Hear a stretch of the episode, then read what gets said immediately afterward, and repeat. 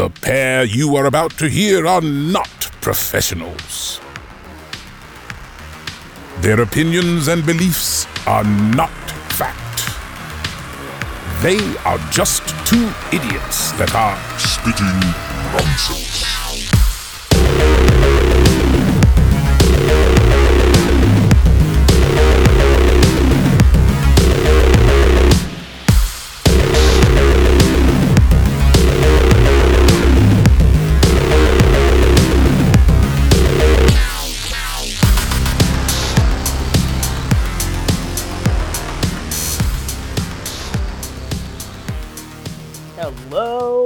Podcast listeners. It is I, Jasmine, and I am here with uh, the notorious Zach. Blackjack Zach. Blackjack Zach. I don't know. We're going with it. 21, bitch.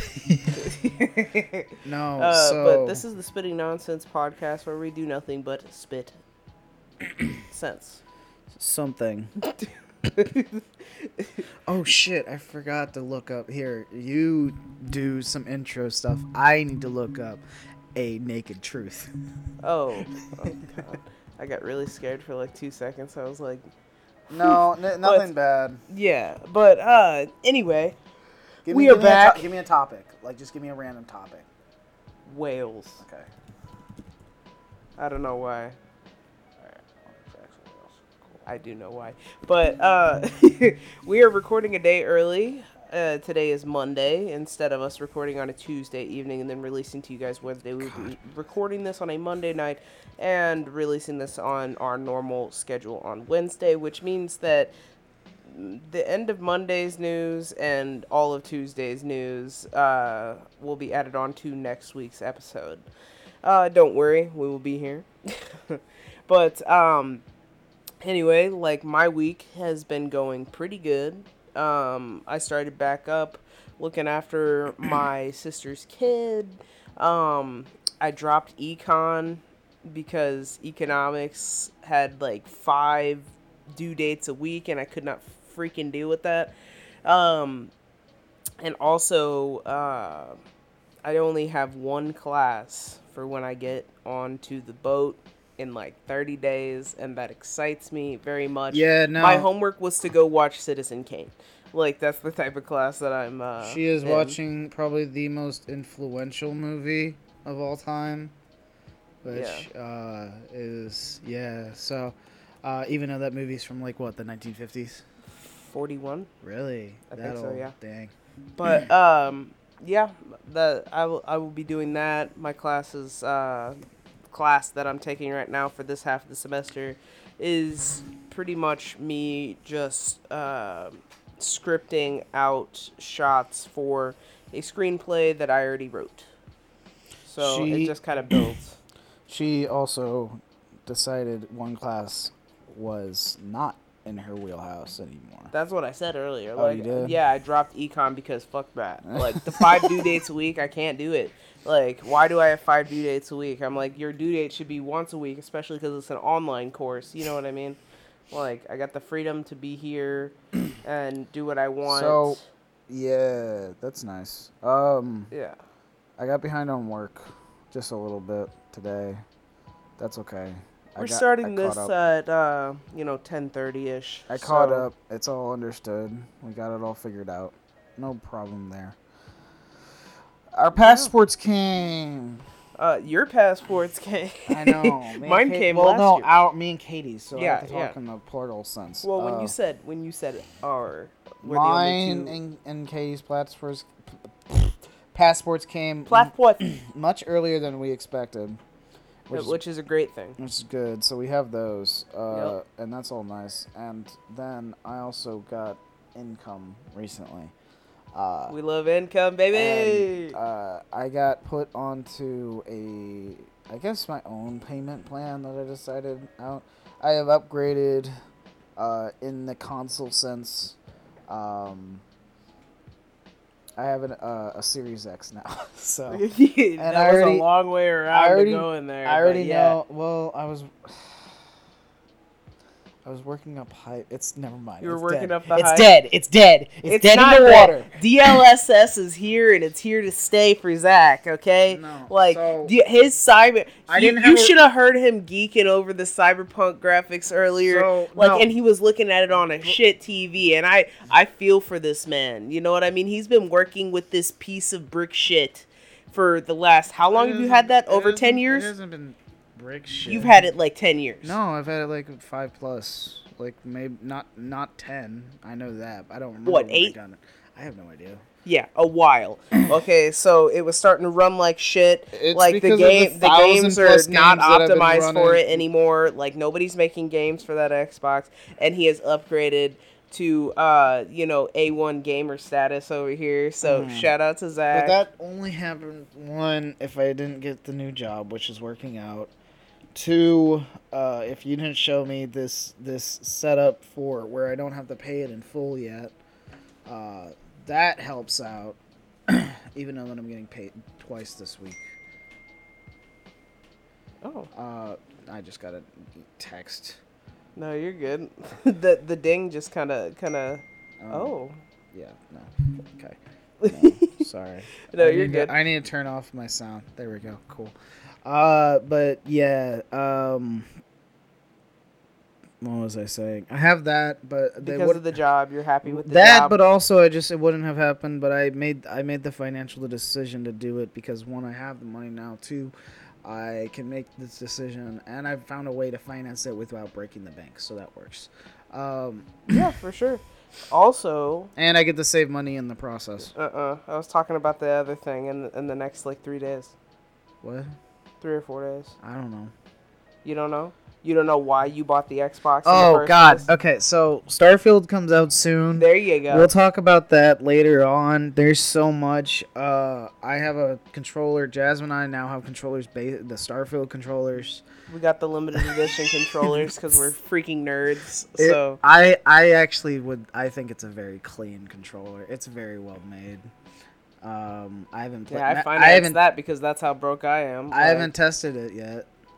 You've tested it. Yeah, dude, the grips are so nice. Yeah. Like I have I have nothing but good things to say about it. Cool. Um, and it also is really stylish. I love the fact that the back isn't just plain white like Mm-hmm. every other freaking Xbox controller that I come across that is colored. Like the Bald. literally bald. Stupid this fucking. this w- red controller is. It, if I give somebody the it's red a, it's a liar. It's a lie because if I you give look you the at red it. controller at my house, just know I fucking hate you. i- if you look at it, it's like, oh, it's cool, it's red, it's got black design, and and then you turn it over, it's like, why is That's it? how they pictured why is it it on white? the box. Why is That's it white on the back? it. I was like, why oh, is it white on the back? It It's should be black. red.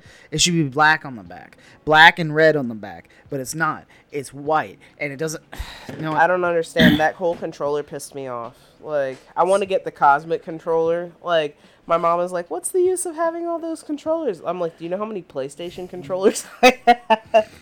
like, and and I do need one of those uh, desktop chargers, you know, so that I could just thing. set Plus, the also, if you have people over, then you and you want to play a game, then you have all these things to work out with. Right, like which I love. That's the that's the best thing about it is that Mm-hmm. uh, you can have more than one player play now. You know what I mean, and not worry about the fact that the batteries are gonna die and shit like that. So, uh, that so in the background you might hear pop. I don't know if they're gonna hear it, but I have the it's updating. Like all the stuff uh, for that Xbox is updating.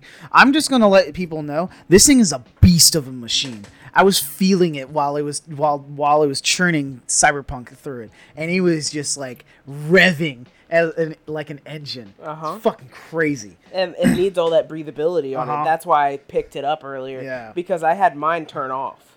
Like because I left it on its side and it heated up and it was really fucking hot. Mm-hmm. Cool. So don't leave it on your side. Don't leave it on the side. I know that those little things are on the side, so you could set it on the side. Just don't do it. Yeah. There's not good enough insulation, or not insulation, excuse me, airflow, uh, for the exact opposite. Well, I you can stand. You can stand. You can stand it up like the fridge. Yeah, stand it up I fridge- I stand sit- it up fridge. I call it my little black mini fridge, Stand up fridge style. my game fridge. Uh huh. Your gamer fridge.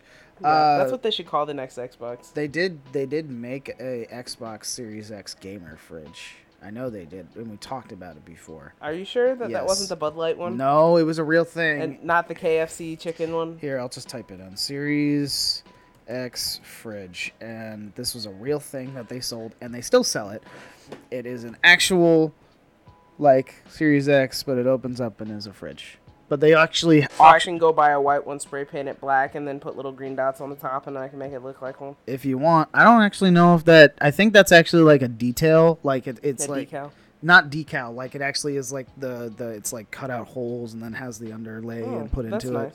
So, uh, and then it has a green glow in in, in it apparently uh, for the light because this is its slight opening. So This is where I store all my monster energy. my drinks. Mountain Dew. I gotta put my game fuel in here. Yeah, literally. No, I, don't. I have to have a whole thing, I a don't. whole I box of don't drink. Doritos above I don't it too. drink game fuel. Trust me on that. It has a light actually. So so yeah yeah yeah. So so if you look at it on here on Amazon, uh, it's market time. Uh, we're talking about Xbox fridges. uh, no, so it has the holes, and then it has like this whole setup on the top or whatnot with the light, but it also has light on the inside. The whole thing was interesting. It's hundred bucks on Amazon, guys. Go But buy the Xbox it's a 10 Series it's a, X it- gamer it's, fridge. it's a 10 liter but they i remember also that they had an auction or some weird thing for an actual life like life size uh, fridge that is an xbox series x so that's yeah, crazy. uh-huh. Like that's really crazy. but it, it's xbox they always do crazy shit I know. yeah all right. So anyways yeah so that's that's happened. I have it now. Uh she did talk about how cyberpunk was different. Uh i played cyberpunk w- around the time it came out So it was bricked on his machine and bricked IRL, like, it- which now that update has made it like loads better. It was. like, it wasn't. It was. It was. It was rough. I would say it was. no, it was, bricked on it, your machine, and it was It was rough, and then the life. update that actually came to the one and made it all better. The final update that they have now works, but the graphics are what is it's fucking up. Now the graphics are basically at, at the point they should be on the Series X. It's because of all the ray tracing and everything that they use, and also the neon. You can't tell me that that using that much neon in a game is going to have some issues. So Well, it's the fact that it can't compute all the light. it's a lot of lighting factors and a lot of like uh It's asset overload. That's what it is. Like so it'll it'll chunk stuff off to like a lower rendered version of itself so that all of it can process. It's actually really smart the way that um, consoles do that. But uh, besides the point, I'll, I'll stop being a nerd. Um, what else happened? I played more Baldur's Gate 3. I'm getting ready to end Act 2 and go into Act 3. And I have a very, very short amount of time to finish this before Starfield starts. So, uh, you guys, we're, we're going to be obsessively talking about Starfield yeah, the more I've been play it in the downloading Star. I've, I downloaded Starfield since it's a day one Game Pass thing. Bitch is a hundred, a hundred gigs. It's big. I remember the first time I said that, I think it was for a uh, Call of Duty game. Yeah, When no, I said it was 100 a Call of Duty game. It was Modern Warfare. I looked at it. I was like, "This is a hundred gigs. This should not be a hundred gigs." It should not have been 100 gigs. Yeah, That shit I can understand why Starfield is a hundred. No, gigs. but I get it why why it was because of the amount of customization and the amount of and the amount of assets used. Uh, Yeah, You know what I mean? Like all the different gun customizations, all the different combinations of that. yeah, Like just yeah. all kinds of stuff. I get it, Yeah. but But that just lets you guys know how many objects are going to be in this fucking game day one. Like that's not even including like the fact that they said that they already have like an early access early access patch. because there's early access for people who pre-ordered the game and also all the like collector's editions and shit and that's going to be on this friday uh, we'll go into more about like the actual release like time windows and stuff later because we got a whole section on starfield Yeah, we have a whole Starfield section, so uh, get ready for the Uh, Starfield section. What did we watch? We watched two horror movies, one more comedic and one more serious. The first series, the first one which we did watch was called The Blackening.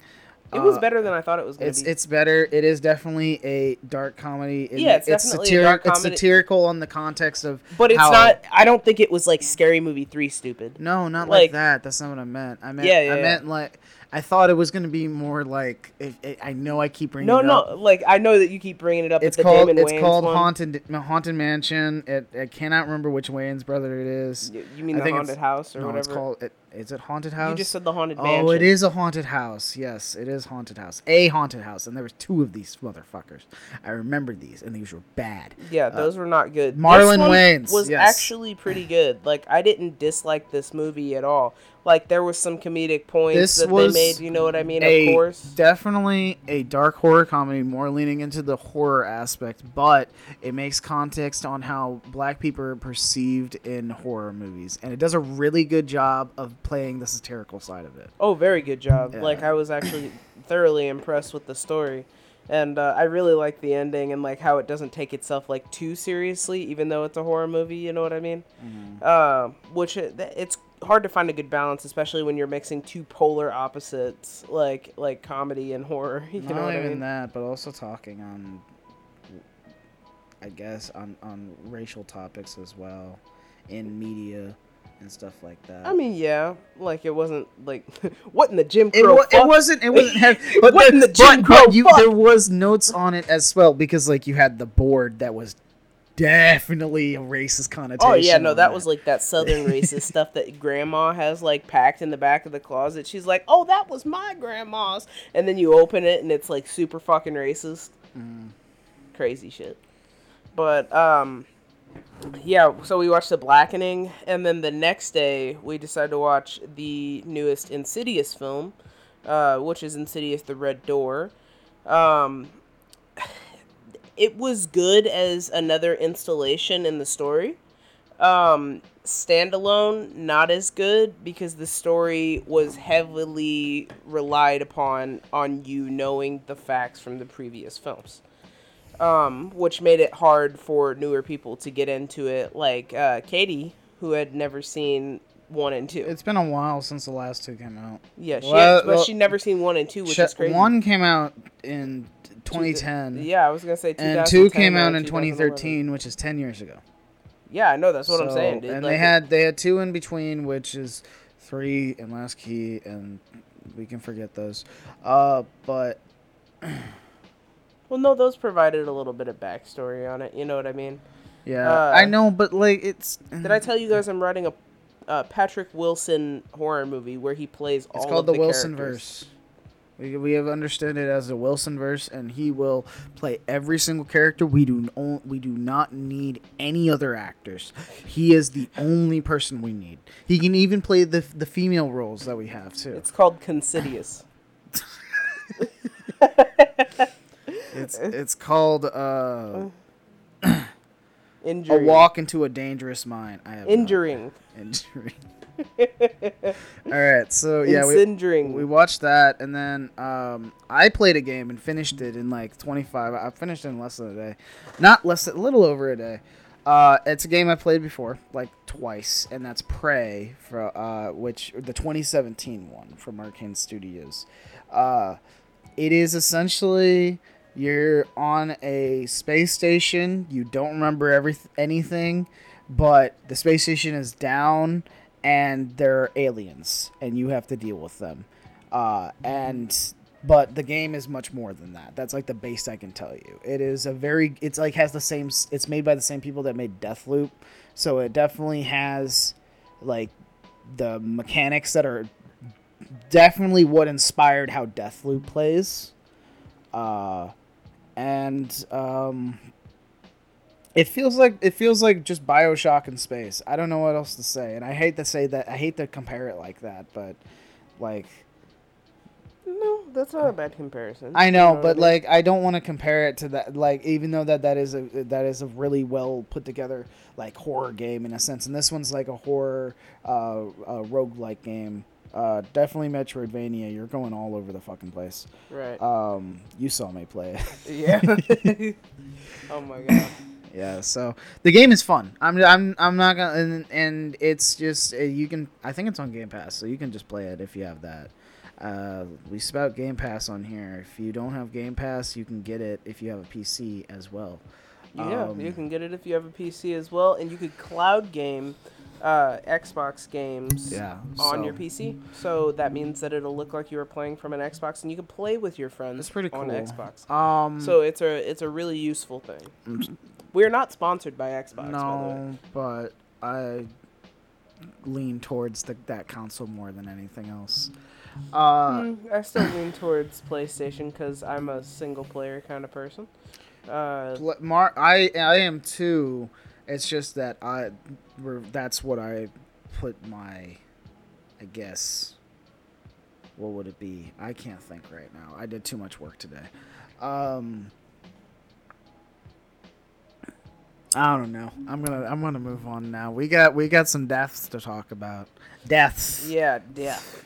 It's Death it's to them all. no, I'm not these not, Not like people. that. Not like these that. people. I'm So- kidding, you guys. I really did not mean that. these people. Sorry, I, I Wendy William them. Wendy Williams is a is a is a uh, a cultural icon around these parts. I, w- I don't know if that's what we, we would call her. yeah, no, But- she's definitely a cultural icon. Okay, so sure. we have actually uh, two cultural icons though that did die recently, um, and that one is Bob Barker being the first one at 99, uh, and he is he is like one of the OG Prices Right uh, Prices Right to. Oh, I can't say it. I can't say Emmy it. award-winning host of The Price is Right. I so he almost is, said the Price is Rice. The Price is Right. I mean, that's a pretty cheap price, honestly. But like, uh, The Price is Wrong, bitch. If you guys have ever seen uh, that movie with Adam Sandler and Bob Barker, but um, anyway, like, so he like is dead and he's gone forever and he's never coming back. How did he die? Um, d- he was 99. Are you really fucking questioning that? How did he die? He turned to ash. okay, okay. you don't have to be like that. Spontaneous combustion. The man died. His Uh, heart went no yeah, more, he just and that was passed it. away. Yeah, That he sucks. just. Uh, it's not like he had cancer or anything like that, which would probably mean he was younger. You know what I mean? That'd be crazy to get cancer at 99, Jeez. dude. Like, imagine that. That's fucking nuts. Oh look, they actually talk about that that line you just said from Happy Gilmore. The price is wrong, bitch. That's what I said. Uh-huh. said the, I, the Adam Sandler and then movie. and then doesn't he punch him in the face? punches him in the stomach. Punches him in the stomach. That's Yeah. what it is. Um.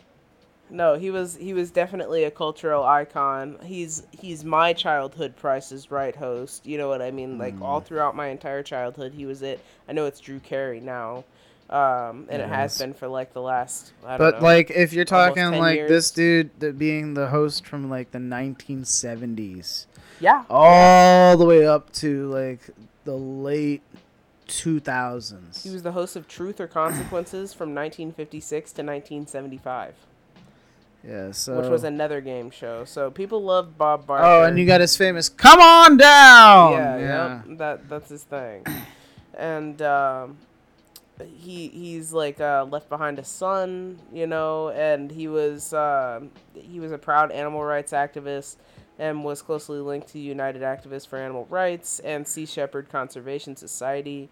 Um, he would sign off every single Price is Right episode by saying, "This is Bob Barker reminding you to help control the pet population. Have your pets spayed or neutered." He was he was a real conservationist kind of guy, I like that. and uh, his wife passed away a few years ago, uh, quite a few years ago in 1981, um, and they did not have. Oh yeah, they didn't have any children. My bad. okay. I No. they had a son. So, uh, yeah, no, I mean, dude lived a full life. Being up to ne- what? what? What are you looking at? Oh, you're trying to figure out where you read it. No, like that. It says Drew Carey backwards, What? Where? like a mirror. right oh here. God, I don't like that. Me either. Like I was trying to read it and it wasn't making sense, and I was like, "Oh, these words are backwards. All right, They're so flipped and upside down." it's a Twitter user's handle. Um, no, so dude lived a full life, being all the way up to 99, which is like. Uh, That's as old as you can get before going over a dollar. And in true Price is Right fashion, he lived the way he died uh, without breaking the bank. Yeah. Uh, rest in peace, dude. Uh, another person that did also pass away. This one is in The, the, voice of fucking Harleen This is this is bro. the this is in the voice acting role as the original voice uh, role of Harleen uh, Harleen Quinzel or Harley Quinn from the animated Batman series. This is Arlene Sorkin who died at age sixty seven. Uh, which is still relatively Yeah. young. she she did not only just do the role for Harley Quinn in that, but she did it in a bunch of the other stuff as well. And not only that, and the video games too. She she was basically the I guess you could call the main uh, person. no, she was the original voice of Harley Quinn. Yeah. Yeah, like and uh, was all just until Margot Robbie like recently took over. She was the voice of Harley Quinn, like just crazy shit. But um, she will definitely be sorely missed, and uh, her voice specifically, you know, uh, is one that I will never forget. So uh, yeah, she brought that character to life. Oh yeah, for sure. But uh, while we're talking about life, we're gonna talk about death. oh, there we go. More death. No, I'm kidding. I, I mean, not really. I mean, the sun is eventually gonna die, right? Well, like it's so- gonna it's gonna expand into a red supernova and then suck up like the first three or four planets and then implode into a black hole. You know So- what? After this, we're gonna talk about my my naked truth. I forgot to talk about it. It's okay.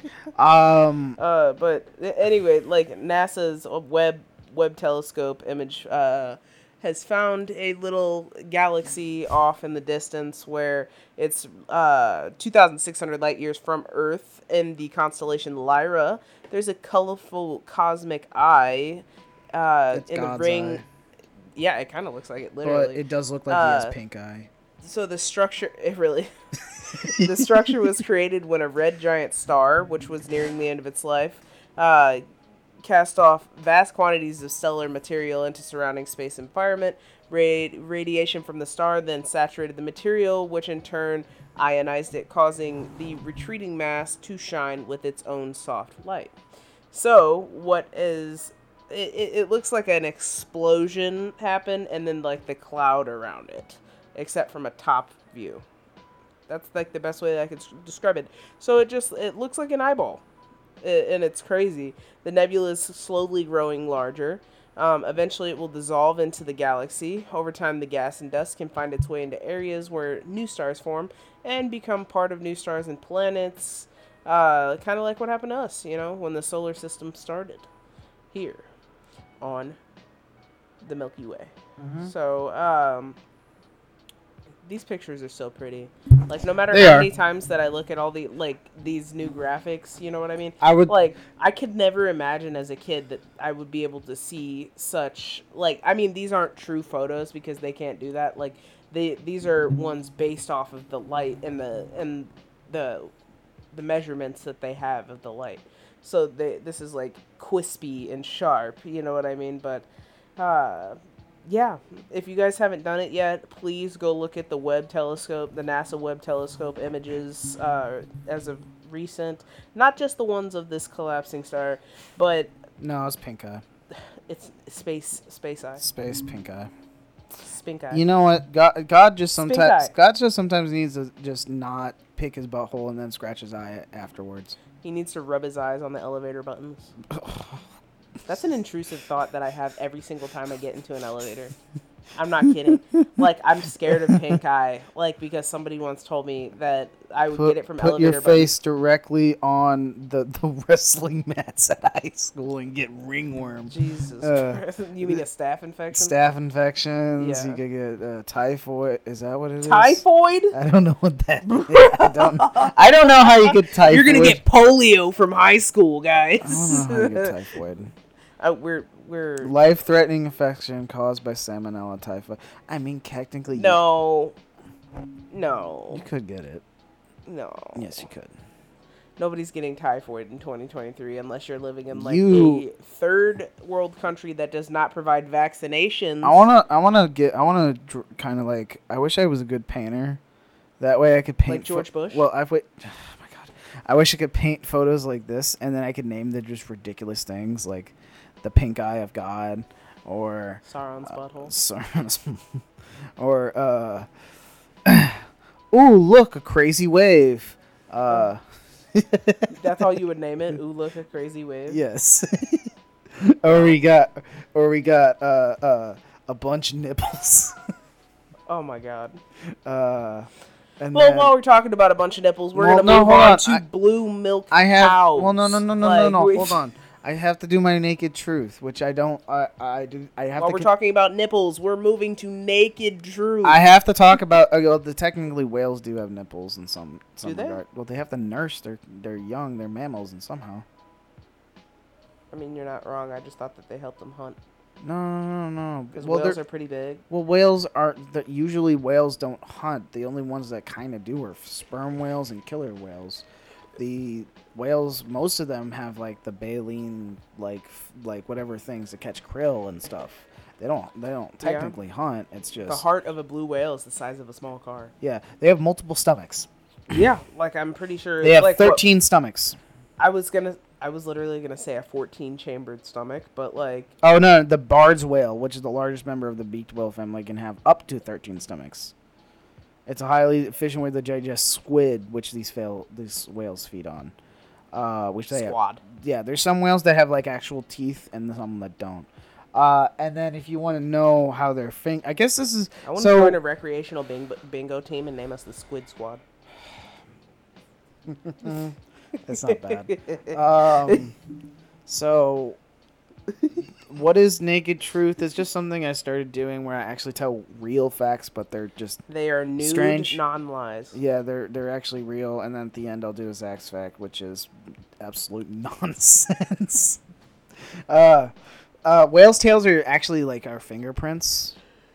That's how they can tell them apart. They're not, and each one's like entirely different. Yeah, did you know that zebras, um, they can recognize their caregivers by their stripe patterns? So Hmm. orphan zebras are taken care of by zookeepers, but they wear specific jackets that let them know who each other is. Yeah, they probably that's how they probably recognize their own family. Well, yeah, yeah. I was watching these these people nurse a uh, a brown zebra who got uh, like his stripes were brown instead of black.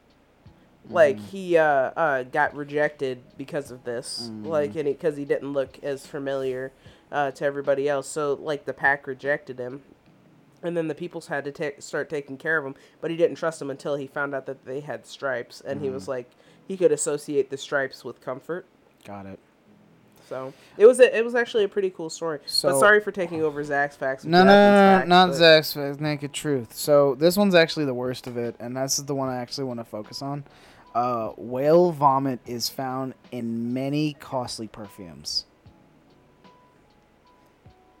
I mean, Wha- It, it, so ambergris, ambergris, which is actually illegal. We can't have, you cannot content, you can't whole. Uh, I think hard, harvest and sell and produce ambergris in America.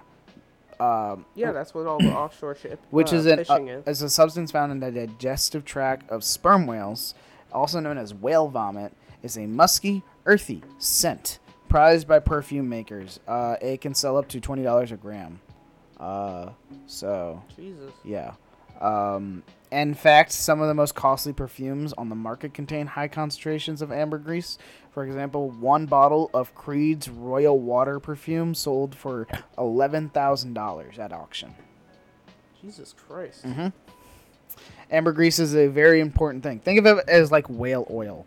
Uh, when, at the time when like Oil. people would like fucking use everything from an animal, and uh, we really saw whales as a big opportunity for everything. Would you like some of my whale marrow juice? Yeah, no, they call it gray amber as well.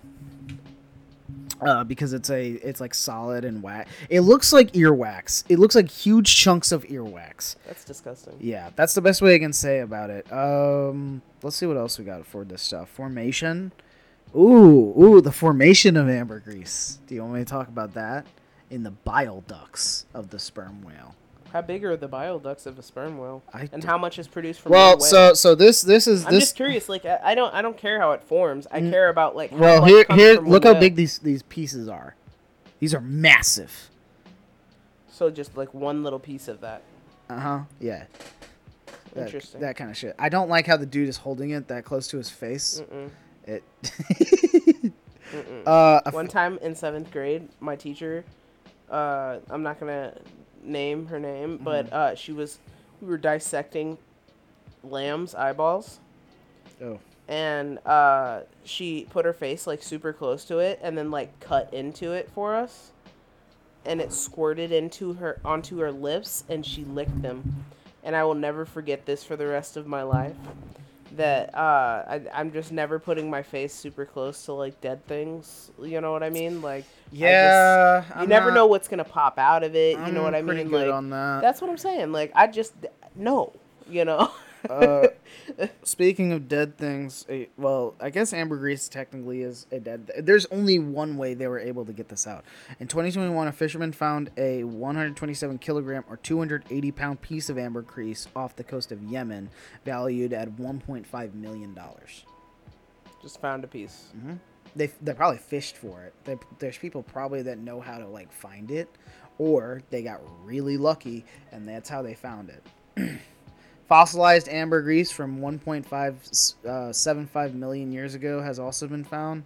It's like they apparently they usually weigh from 15 grams, which is a half an ounce, uh, to 110 pounds or 50 kilograms or more.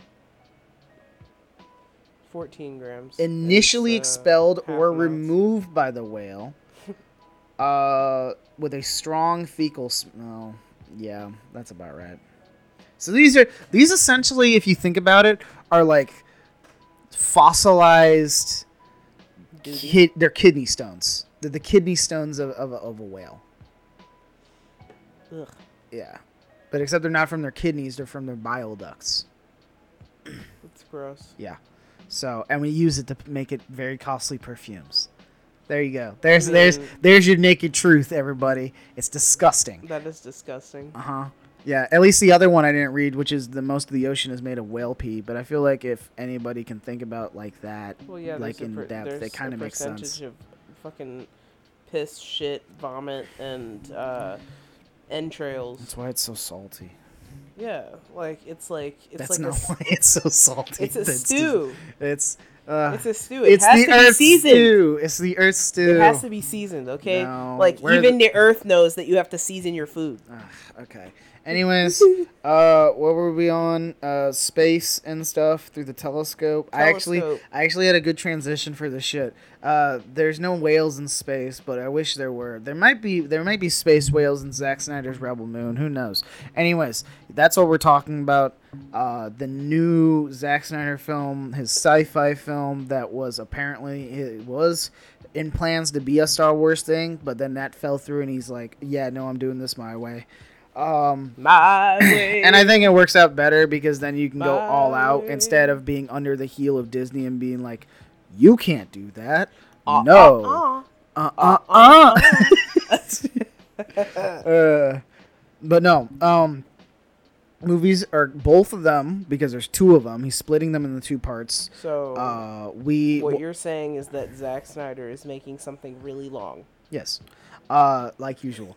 Uh, and What? he- he's uh he releasing the first one, which is going to be Rebel Moon: A Child of Fire, uh, which is December twenty second, and then the Scargiver, which I believe was like April something of next year.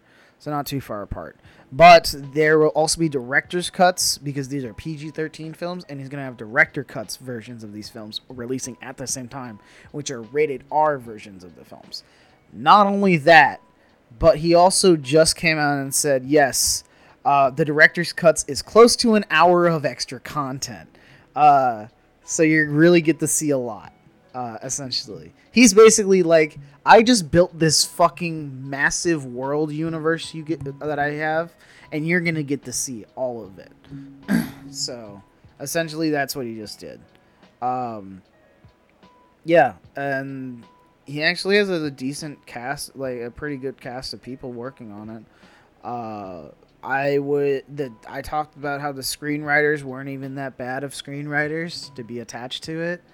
Um, and the and the cinematography and the, and the I don't even care to see the original version. I want to see the director's cut. I'm just gonna watch the director's I cut. I know that's what I'm saying. Like, Uh, what the fuck? I think the two the upcut the, the they are being released at the same time.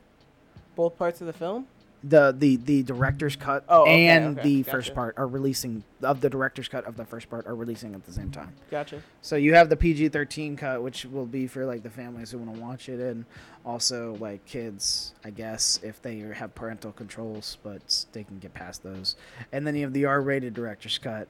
Uh, so when does Rebel Moon come out? 22nd of December. Uh, so near near near Christmas. Um, yeah, that's the first part. I just really hope. I re- also Di- uh, Di- Djimon Hounsou is in this film. He's like he's like in a lot of the trailer. I just hope he doesn't die. He's gonna die. no, don't say that. It's screen. bro. uh, they do not. Yeah. All right. Um, another big uh, blockbuster one that already came out and is getting a sequel soon. A big blockbuster sci-fi film adaptation of the most influential sci-fi book of all time, uh, Dune. Uh, Dune Two is gonna come out at some point soon, although I heard it's been delayed. Um, but we're talking about how it's possible Denis Villeneuve, the guy who's created the first and second one, uh, first one, part one and part two, he also wants to try to create, maybe create Dune Messiah, Dune, Dune Messiah. Uh, but it is if he does, this will be his final Dune film, if he does get to make it. Well, yeah, like films take a long time to fucking produce, especially Mm. ones of this giant budget, and it's just a time sink, really. Well, you know what I mean? Like, eh, he wants to free up his time. Denis Villeneuve has a great track record of putting out great standalone films. You know what I mean? Like, what he's saying is that he doesn't want to waste too much time on one IP, which I Oh, yeah. completely understand. You know what I mean? Um, I don't see it honestly getting a third film because I don't feel like people are just sitting around talking about Dune. You know what I mean? Like as great as the first movie was, don't get me wrong, that movie was fucking beautiful, and I will definitely watch it again right before I watch the second part, like just for a refresher. But I just think Denis Villeneuve needs to put his uh, mind in other series that could. be Yes, he's not. He's not hoping on it. He's just saying he would like to make a trilogy, and the reason why is because this the Dune Messiah or the Messiah of Dune, written by, uh, what the fuck is his name? Herbert Frank. Frank Herbert. Uh, Frank Herbert. Uh, Dune, uh, Messiah of Dune was essentially a way to make people see that Paul Atreides was not a hero throughout the story and stuff like that.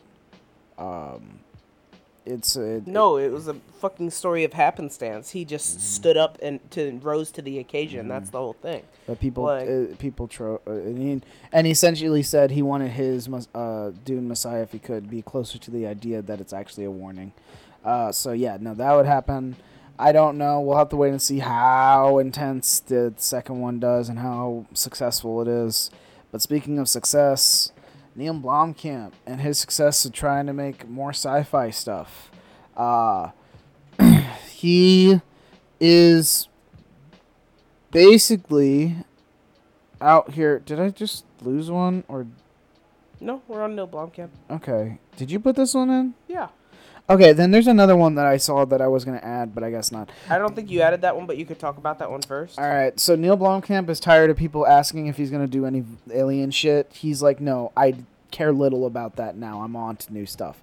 I understand that. It's been like what ten years since he was announced that he was gonna be a part of Alien, Right. and it never happened.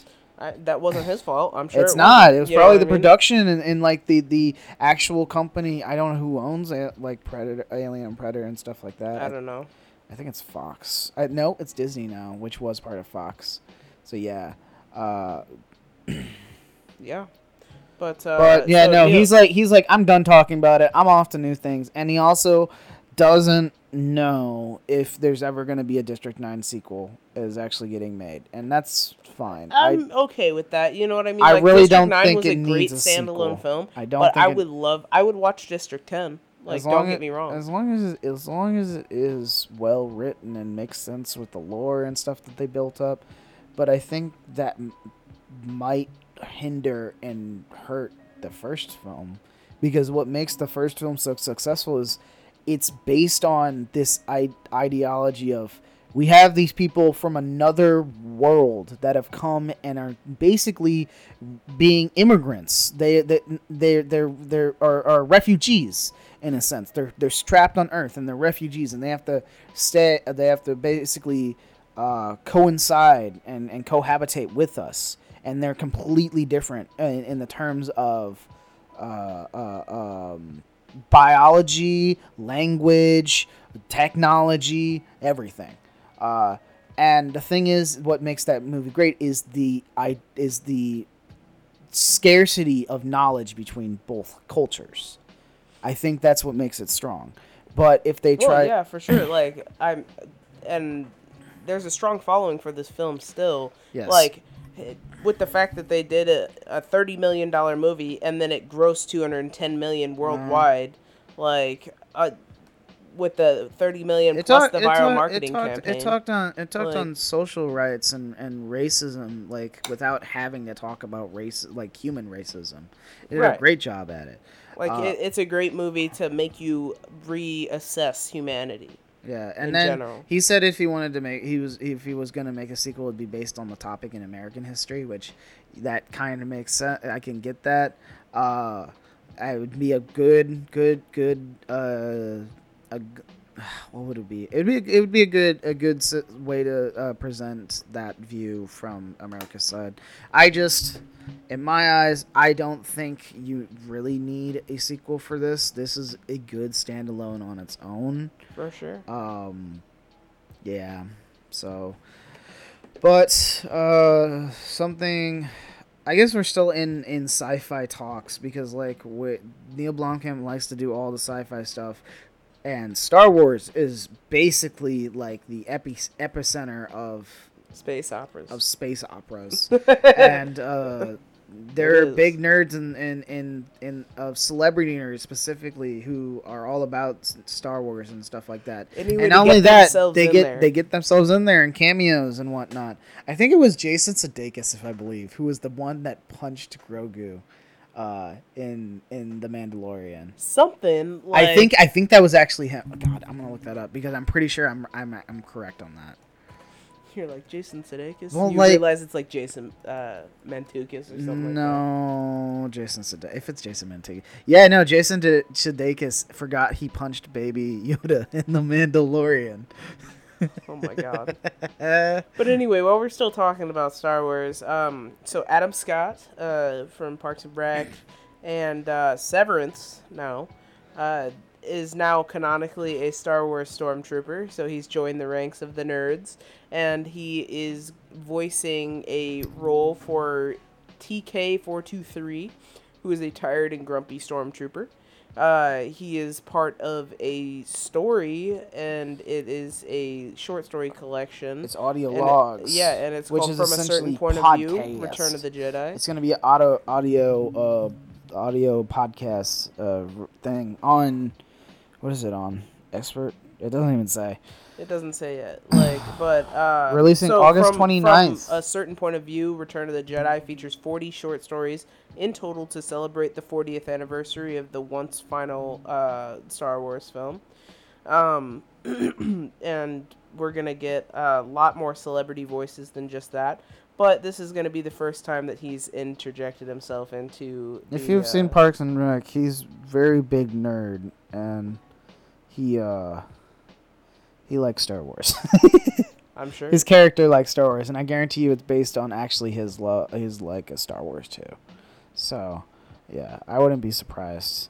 Um, anyways, uh, since we're in Disney talks, I have to talk about this one. One because I enjoy it as a kid, but two, it just shows a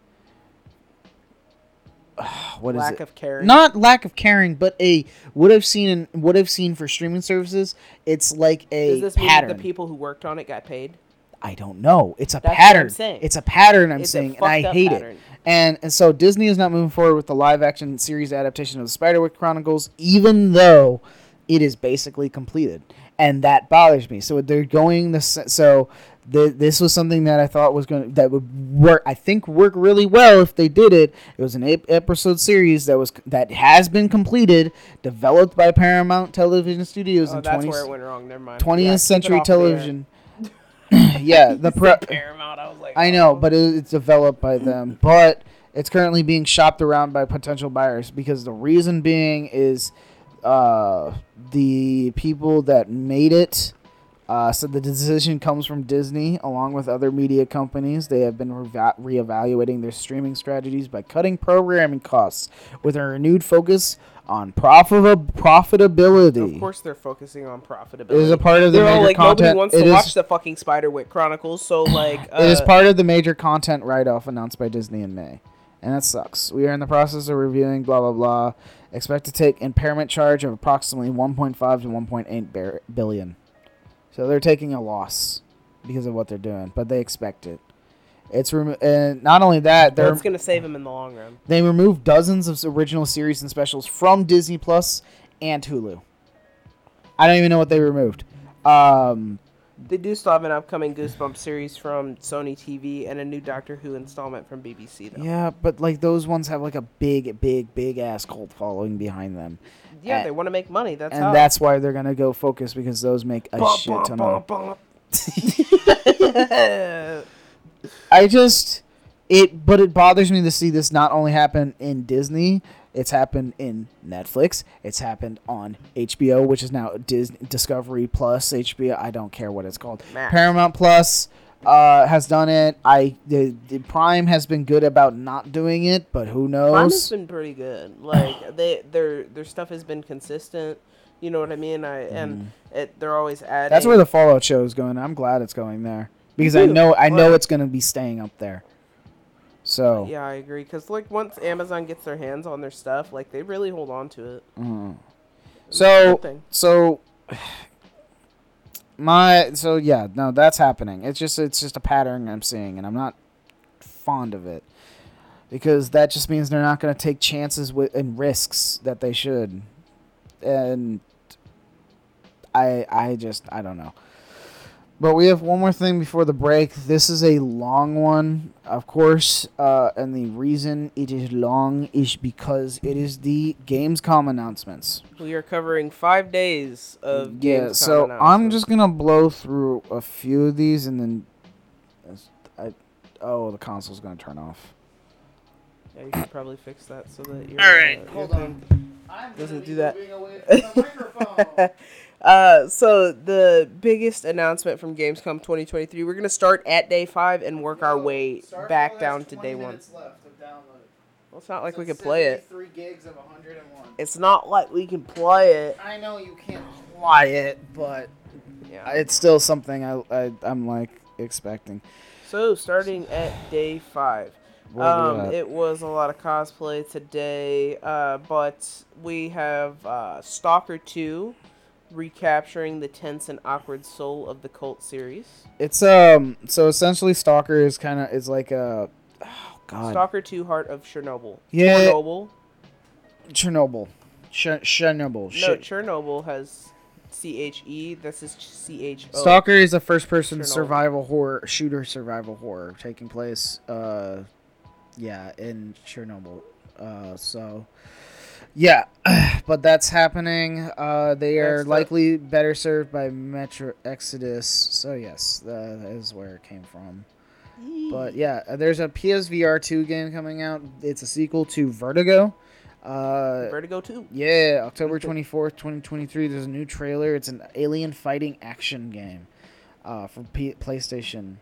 Billie Bust Up is a musical 3D platformer. Uh, which isn't something that you hear every day PaRappa the Rapper, but uh, it's something that Billie Bust Up has taken to heart. hmm I just want to see some of like the context, but I keep getting ads on all the. You're gonna get ads on every single one of these, but uh, Akatori is a stylish Metroidvania with some slasher platforming thrown in. It's got a pretty cool little art style here. Uh, it kind of reminds me of um, Avatar: The Last Airbender. Um, Uh, next up, we have uh, Back to the Dawn. this just looks like Zootopia, but depressing.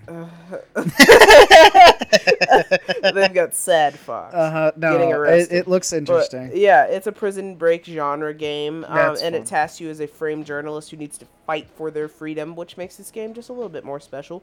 Uh, however, everything is animals, so um get excited about that. Next up, we got inspired by Japanese folklore, the 2.5D action platformer Bow. Path of the Teal. Uh, it got a new trailer at Gamescom uh, that shows off the platforming combat abilities, characters, bosses, and more. It's trying to get me to watch the Netflix One Piece show. It keeps Uh, playing that same ad over and over again. Next up, uh, Aloft uh, puts players on a floating island that is trapped inside of an everlasting hurricane This sounds crazy. and asks them to survive and thrive. Build a base. Uh, this is right up your alley, Zach. I know it is. Build a base, uh, sail to new islands, uh, push back corrupting fungi, and more. This literally sounds like Air Kingdom. But, uh, Except first person, and you're dealing with fucking hurricane season. so it's grounded mixed with Air Kingdom. Yeah. But, like, uh, literally, though. But next up, we have uh, become Inquisitor Mortimer Madarin. It's called the Inquisitor. You become Mortimer Matarin and solve crimes and reveal secrets that I was just trying to read it correctly because his name is. Mortimer, not Mort- Mortimer. Mortimer Madarin. His, he is uh he is of French, English, German, Europe descent. I don't know. I just Oh. tried to lump them all in together just to try French, to see if I was right. English. Oh, this is, uh, do you remember that game that uh, you played that like you got your ham chopped off in? Uh huh. Yeah, it's kind of like that. Oh, it like, look, it has that same vibe to it. It wasn't a Plague's Tale Requiem. It was, No. um, I don't know. It was something else. That that game was fucked up. Uh, no, But uh, we're going to Gamescom Day 4's biggest announcement. Um, Um, so they got uh, Black Myth Wukong. Uh, and it's been making a big splash at Gamescom 2023. Yeah. They had a chance to, uh, you know, play through the Unreal Engine 5 Souls-like game. Uh, but also they released 19 minutes of intense gameplay with it. Um, so they said it's like uh, action RPG of the Souls-like era with its own fresh approach to challenge, pace, and abilities. Um, its developer's name is Game Science, and has a pro- has approached wider RPG systems such as character development and leveling up. So, uh, plus the level design of further chapters match up to the quality bar of the bosses that they've seen, and everything is looking up and up on this being like a really big hit. Yeah. uh, the next one is also looking to be a big hit. Lies of P. And it, so it's a Souls like that is actually based on Pinocchio. Pinocchio. Uh, and I want to show you just kind of like Released on September 16th. It's getting a- I another don't- great I don't demo. Know, I don't know why it looks like that. Like, why? Why did they have to have the resolution go down that far in the fir- beginning of it? It's not. It's not. It's not. It said it hopefully is going to stand toe to toe with From Software's finest work, which I don't know about that. Oh, But- I'm, I'm looking at the trailer shit that they're showing off for it. It does have some very good aesthetics to it. It the game the combat It's is is good the combat is much more like Sekiro. It looked like Sekiro, So but um, But- mixed in with like uh, it has some magic in it. what is that game? Yakuza Four or like a Like a dragon. like a dragon? no, this yes, is this that is looked like like a dragon mixed with Sekiro. this is definitely it's it's kind of its own. I mean, like it's exactly set up to be kind of much like Souls, like much like it, it's exactly kind of like that. I don't know. No, that's is Souls like. It literally has the big red bar at the bottom with the Uh-huh. fucking music cues. so it's Souls game. I have this already downloaded on my uh, Xbox because it's day one Game Pass. Lies of P. Hmm? Well, next up, uh, Neil Blomkamp again. No. Uh, off the grid. So I want to talk about this one. There was talks about it having NFTs. I don't know if that's been dropped. The gameplay that they released for it. Um, He's So the- it's divisive. Him. so right now, the the combat, the movement set set is great. It feels like how Anthem felt in movement, and I've liked that movement. And I wish more games would do that movement set, but they don't. And this game feels like it. This is supposed to be a dystopian battle royale, which could have up to 150 people, which is ambitious as fuck. Um, That's uh, wide server load. Let me tell you. um, and not only that, but it's supposed to have a 60 hour long campaign. We'll see about that. Um, but the one It's thing a that battle royale. the one thing that concerned me was when in the gameplay footage, the the combat looked a little Imagine the big battles of Halo times two. it looked a little unpolished and I I don't know when the game comes out that to be fair but at the same time I just I think they need to work on trying to make sure that Well, it, could does end up like Starfield because you remember how critical I was the first time that I saw that Starfield, and it was that beta fucking awful ass trailer. I'm like, why would y'all do this? Like as like the first thing, and not just like release a cinematic like normal people. You know what I mean? because they want to be transparent. Hell, I would do that. I'd be as transparent But then they pushed shit. it off, which is a good thing. I'd be as transparent as fuck, and then and then just and then be have people say that kind of thing. Yeah. But next up, we have Sky, the Two Embers. It gave us a teaser that showed off the animated series based on Sky, Children of Light. Um, so Journey is the developer and has revealed uh, this animated series arriving in 2024 that's based off of that. Um, they set a Guinness World Record in the middle of making this game, Who, wait, who? or, or this series rather. really? Yeah. Um, but that's cool. Uh, while I was just talking again about Like a Dragon, there it is. Uh, new details and gameplay have been revealed for Like a Dragon Ga- uh, Gaiden, the man who erased his name. Um, it's a spin-off game starring Kazuma Kiryu, uh, who that looks to connect Yakuza 6, uh, The Song of Life, and Like a Dragon Infinite Wealth. Which is why I said Yakuza like a like a and then you're like dragon, I'm like, yes, like a dragon. But uh it's it looks like uh, there's a lot of really cool combat fighting styles, customization options, and its Coliseum Battle Arena um is uh, put on display there as well. So uh, next up, we have another one that I am familiar with the name of, but have never played, and this is Homeworld Three. Uh, Homeworld is returning for the first time in 20 years with Homeworld 3.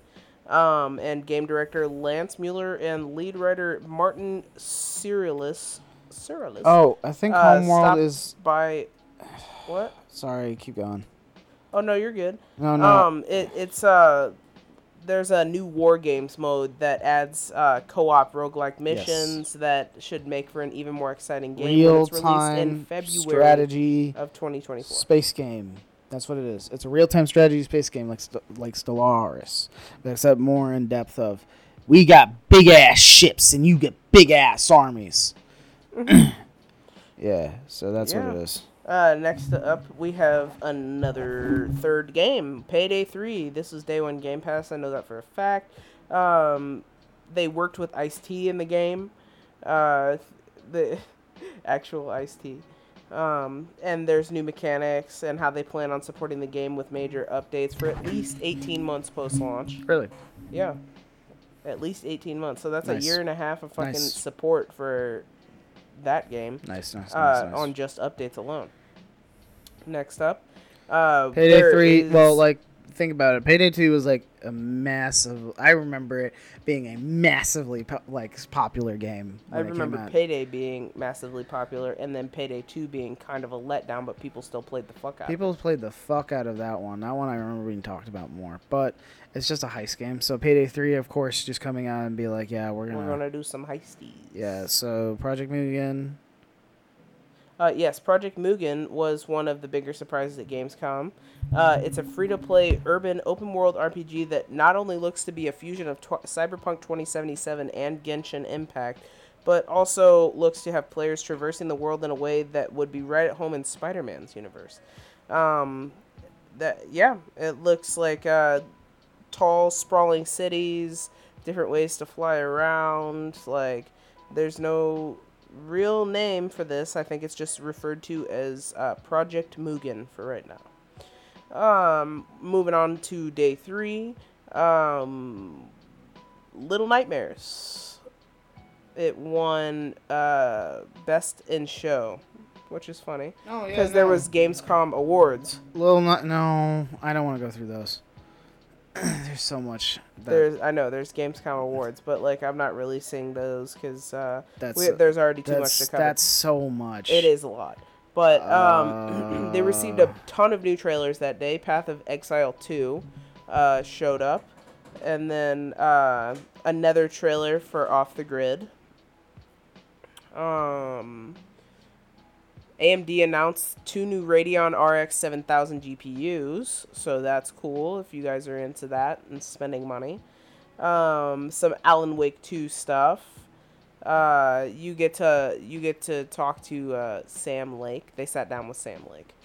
Uh, and then next up, uh, they got a closer look at For- Forza Motorsport. Mm-hmm. Um, and then this one is what you showed me right beforehand, and it is Death Ground, and it is a horror game with dinosaurs. Yeah, it was. It, it felt like Alien Isolation, but with Dude, I. I I called it. I, I said Alien Dinosation or something like that Uh-huh. earlier. But uh, moving on to day two, we're counting down. We're almost to day one, guys.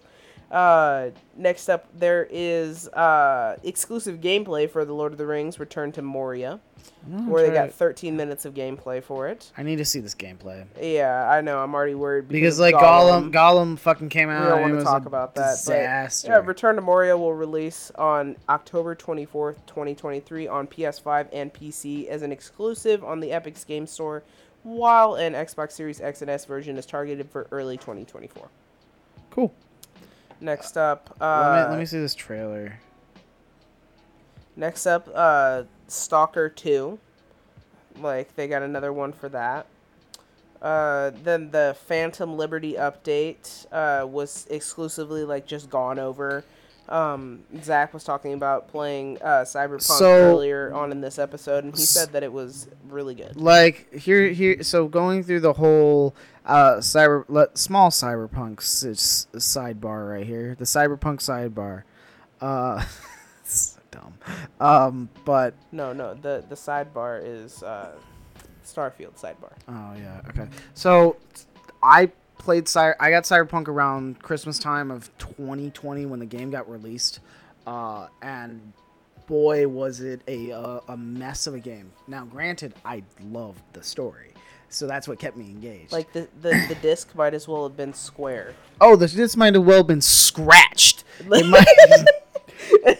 Oh god. it, it was scratched beyond repair. yeah no Broken no. in half on the No, inside. so by it had it has it had some cracks, wear and tear already on, the, on it, ready to He go. was showing me glitches of him just falling under the earth. all like, under the earth. I had one like where I was. I had one where I I had one where the where I boundary was clipping through the ground with the car, and then I found a way to roll the car back into the into the boundaries. They have to rebake their meshes. It was it, was a cr- it was it was crazy, and also just graphically wise, it was a fucking disaster. But then they came out with 1.5 and all that stuff, and for the late last gen consoles, it makes it playable again. But you can still see that its graphics are definitely at their limit. On Right. here, I played on. on on Xbox. I played. I played on. I played on. Uh, I talked about it earlier, but I didn't talk in depth. I played on one of the the what is it? The your the old TV, Katie's old TV, and Yeah, that one doesn't have 2010 that one doesn't have 4K yet. 2010, so that gives you a gist. And Yeah. it ran smoother than my Butter. other one. My other one did. It it brought it, it. It was much better. Not only that, but even on that TV, the graphics looked way better uh, and it just it felt right. And now you have Phantom Liberty, which is going to be the la- the first and last up uh, big update, the first and last DLC ever for Cyberpunk before they move on to the the sequel that they're going to make, which they just need to learn from their mistakes, and they just can't release Yeah, and just set the release date for way out. Just re- just release it. Don't wa- release it. Elder, Elder Scrolls Six it. right, exactly. like wait until I'm 30. Uh, but no. So they want Re- Phantom Liberty, and I I talked about how I've I think I don't think I on here, but Phantom Liberty is gonna add a whole new like section to Pacifica, and it and I know exactly I think where they're gonna add it. Uh, it's gonna be a big ass uh, area. It's gonna have new uh, skill sets, new tech that you can mess up. Not only that, but the 2.0 up that they're adding, they're adding in cop better cop AI. They're adding in you can now hack while driving. You can also shoot guns while driving. There's car combat, which wasn't in the original game. Uh, they're adding more skill sets eh, that are more balanced for the skill trees that you have to the base game, and adding on to those skills in Phantom Liberty. Like it's a whole, it's a whole like just new Game. expansion update game. It's a new game. It's a, it in and to me it just I guess it just makes me happy to see that like it didn't die. following through with it. Well, like it didn't die. That's the thing. Like it, you have games like where they come out and it's bad, like bad. Like the Cyberpunk coming out the way it did. It's it's it's a miracle that it actually survived. The company survived that that that process. yeah, CDPR is really fucking lucky because like they got sued. Remember? Mhm. Like, sued and by multiple people, Yeah, by fucking millions of people. by their by their own like, investors got, too. Yeah, people got refunds like hell. But but they got PlayStation was also they didn't even sell the game. PlayStation no, didn't sell the game. PlayStation revoked it. Yeah. They were like, no. Yeah. They're like, this is not our quality. No. So so but seeing it come around to now where they're like, yeah, no, we're we're we're trying. We're gonna try better this time. And I get it, you put it on an entirely new engine you were trying out. But at the same time, just manage the game like building the game better. That's that's all I ask. don't put a release date on it if it's not ready. Uh, they even even what pissed me off the most, I think, is that they were if the first trailer they released for Cyberpunk 27, at the end of that trailer it says we'll release it when it's ready, and they did it. They did it. So it's but No. overall, I, it's good to see that it's coming around and being better, and that's just me. That's the nice sidebar I have, at least for right now. I know I got distracted. Where were we in this fucking? We were at uh, Marvel Snap leaving Steam Early Access. Mm. Um, next up, uh, Wayfinder. Oh yeah, yeah. We talked- Wayfinders revealed a new MMO. Okay, it keeps drop going back up to the top of my fucking page, and I hate it. No, you're good. Uh, but uh, at day day one, day zero, uh, we have. Uh, th- th- this is why I said day zero, Oh. though, uh, because of um, the Bethesda showing off their first teaser for the Fallout TV series.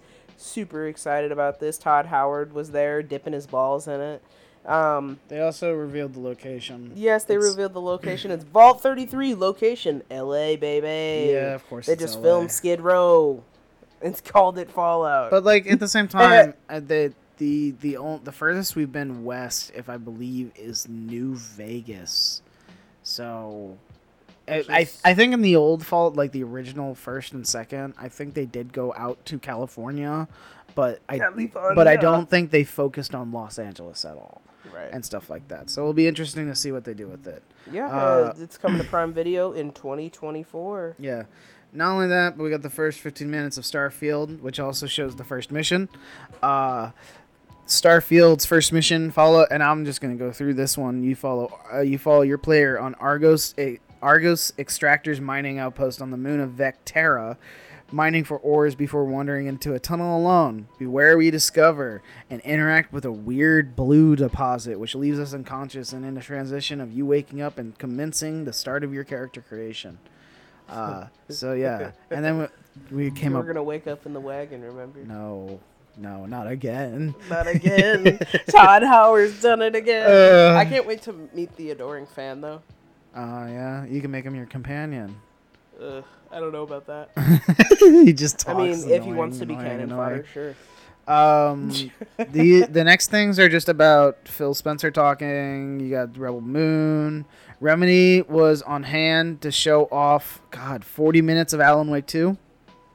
So I look forward to playing that. Uh, which will That be game cool. is scary. You know what? I can deal with scary. Uh, I can deal with scary. Pretty good. Oh, Oh, Lies of P is done. Uh, Well, no, Starfield just finished. Yeah, that was the first one. Liza one. P- And then Lies of P just finished. that. yeah, um, uh, Airborne Kingdom's gonna finish. Cool. All right. It's it keeps going. Mortal Kombat One dev talks about lore and invasions, uh, while addressing animation criticism. Yeah, actually, that is something I had because they showed off the the uh, Smack Talk animations, Yeah. and I was like, these kind of feel like they need they in my it just it felt it was a different vibe than what they had originally which was like they actually had like the characters come in and do animations with the full body. This is them just kind of like being zoomed in on their face and them talking between and I it's fine but I don't know. He uh yeah but we'll have to wait and see RoboCop Rogue City got 16 minutes of exclusive gameplay I wasn't eh uh, impressed. It just Yeah. it felt slow.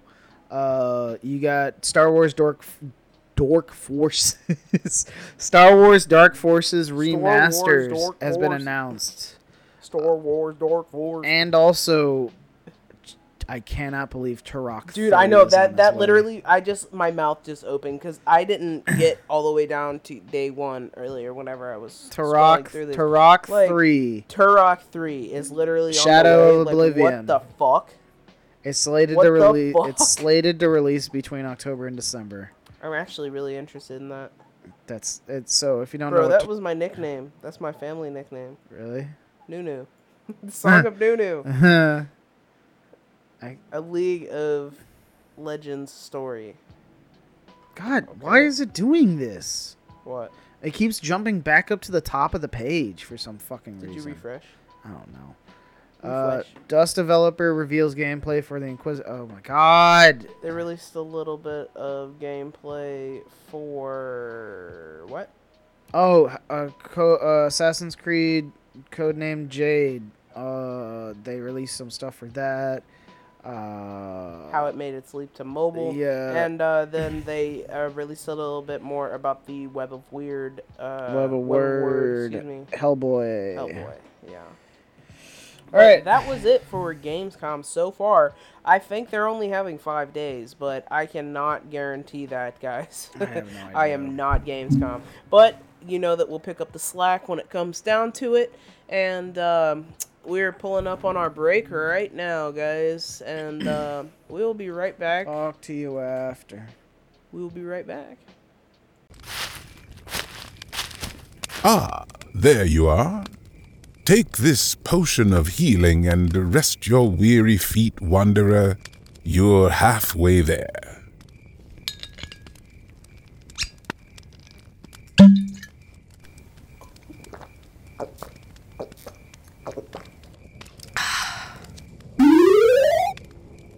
You are now fully rested.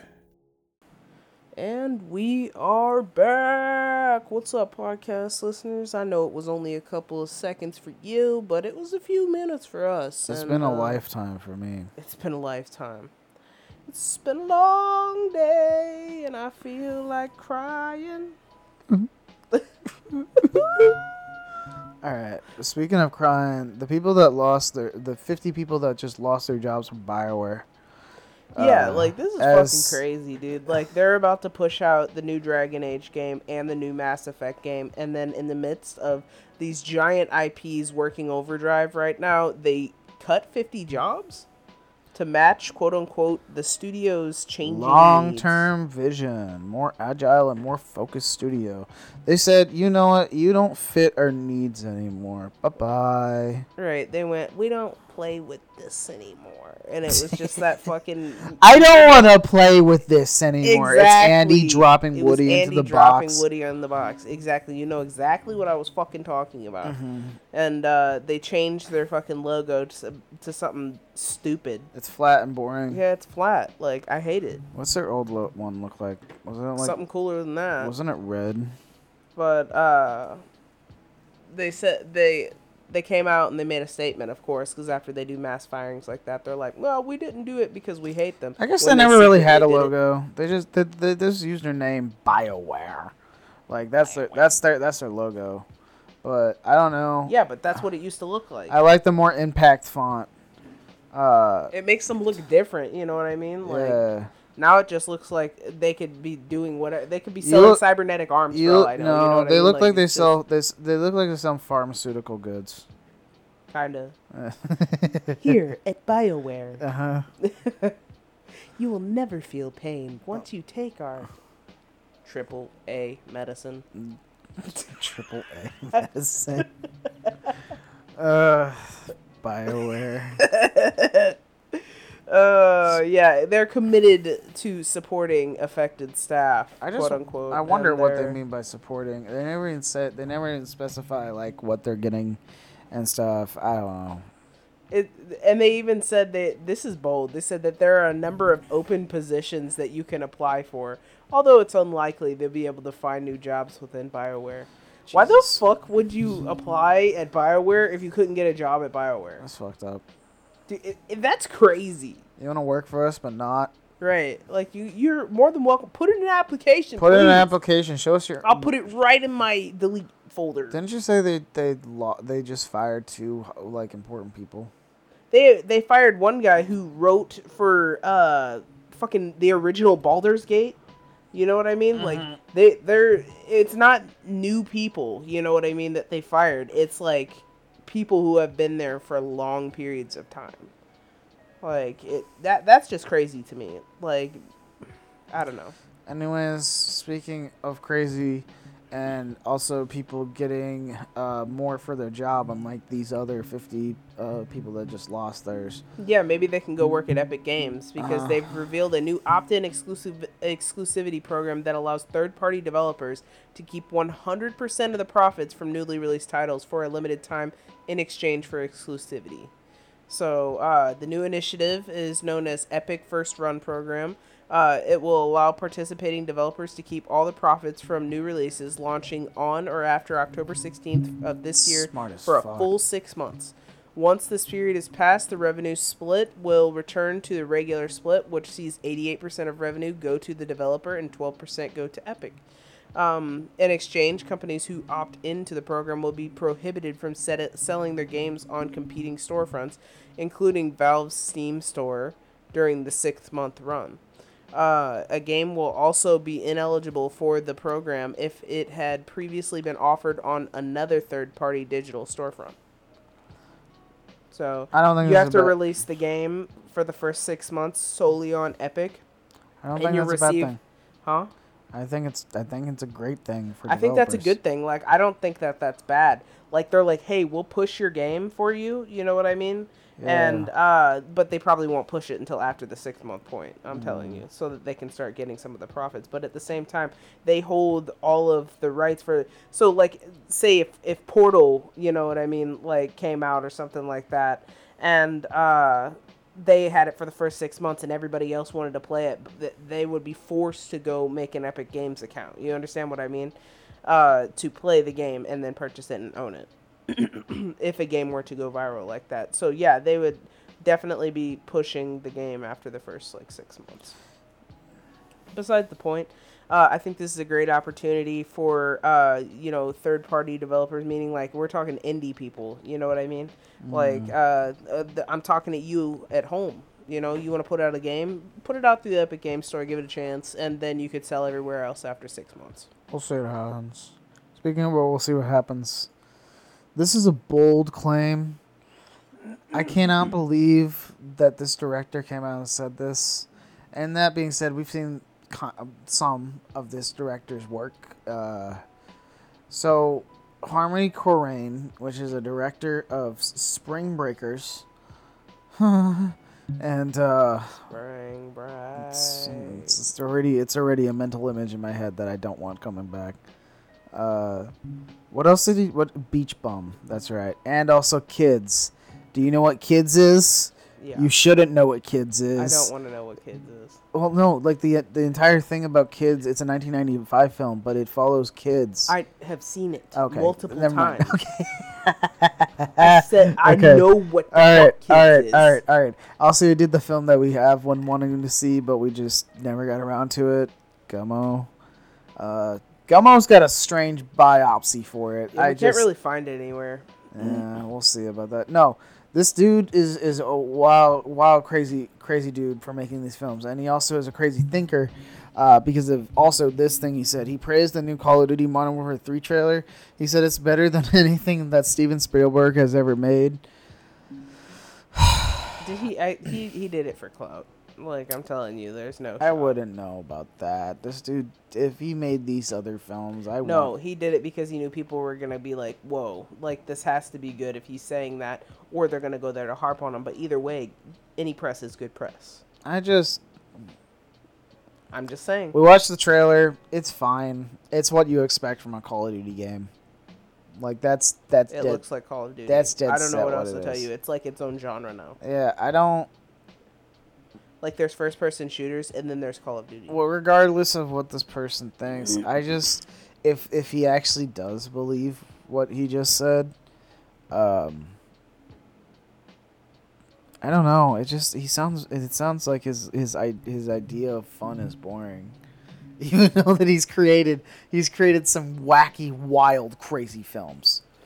For sure. Yeah. So, I don't know. That's just my take on it. But speaking of big takes, uh, the Starfield leaker took a lot of uh, stuff from the game. Uh, he actually stole like 67 copies of the game, tried, uh, but he failed. Uh, and he got arrested. He's been arrested. Uh, yeah, this is the first of actually much of the Starfield talk that we got. Yeah. So Uh, welcome to the Starfield section, the Starfield showstopper, the Starfield Side chick. side chick. Uh, Starfield, the Starfield leaker. We've been talking about the leaks. We haven't been talking about the leaks. We're not going to talk about the leaks. We're talking about the leaker. I'm never So- talking about leaks because the game comes out in literally less than a f- like it's, it's it comes out 72 s- hours? no, what? No, it comes out September 6th, which is next week. Oh, oh, I thought It you said comes- September first. My bad. No, no, no, no, no. August August 31st is when it comes out for people who pre-ordered it. We'll talk about that soon because we're about to get to those those times. Gotcha.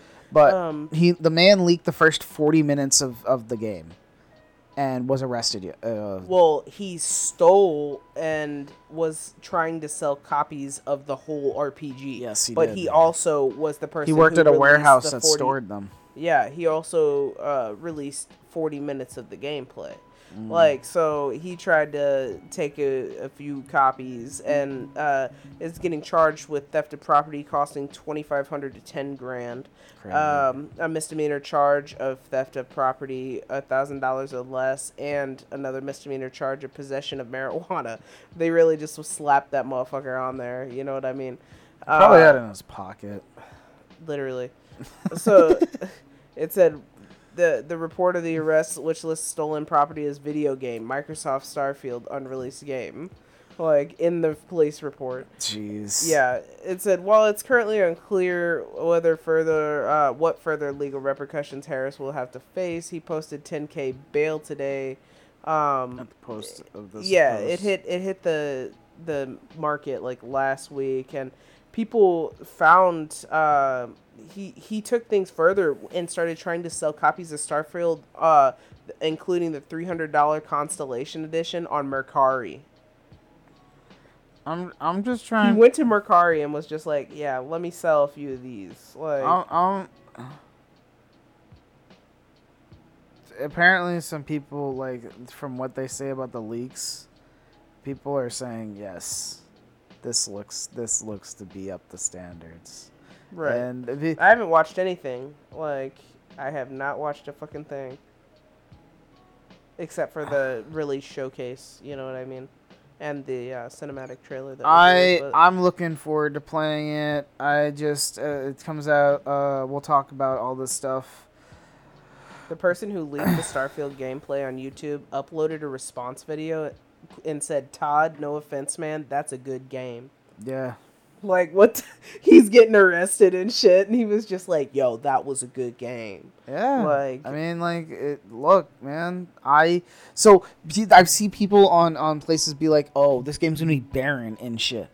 That I think is the point. That Yeah, not all planets can produce that you're life, guys. missing. I think is people. Some people are missing is that they're looking for a game that's gonna be super expansive on everything. We're not literally there yet with games. Right. We like if you want an RPG that's like that, you're gonna have to wait a bit because like that takes. a Imagine trying to long- render all every planet with like something like the the what's the name of that first city? New Atlantis. That like new with n- a new Atlantis on it on every planet. It'd be fucking You know what I mean? That would be fucking crazy, and your your download would be a terabyte. it's just it's it's so he, the thing is here is that they're trying to capture real like basically what real life space is but at the same time put a little fantasy element into it to give some breathability to the idea of space exploration but they still want it to be grounded in reality that's what i've seen through this whole thing and to me, to people who are wanting more from it, I think they're trying to stretch too far. We're not there yet for a game like that. If you believe we are there, show me a game that's like that. If you say Star Citizen, the game is literally not even out yet. Don't call that a game. so, So uh, another thing about Starfield is that uh, that game that it doesn't really even get going until players finish the main quest, and that is straight from the top from Pete Hines himself. Uh, during an appearance on Bethesda Mainstream at Gamescom 2023, which is what we just covered earlier, mm-hmm. Hines explained that he had sunk roughly 80 hours into Starfield's faction-based quest lines and other side activities before being prompted by Bethesda head Todd Howard to get started on the main story. Todd Howard is like, "What do you mean you haven't finished that game yet? You've had it for several weeks.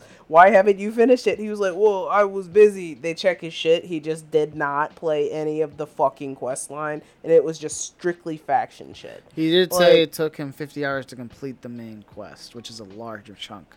Yeah. But that also means that on his side time, he added 80 extra hours. Dude, he said Hines noted the main quest took him around 50 hours to complete, which means that by his own reckoning, Starfield didn't really get going for the Bethesda veteran until he had sunk 130 hours into the game. he said that story, it's my favorite Bethesda studio game story, said Hines. It's my favorite Bethesda game studios ending to a story, and I hope people enjoy it as much as I have. Which we will play.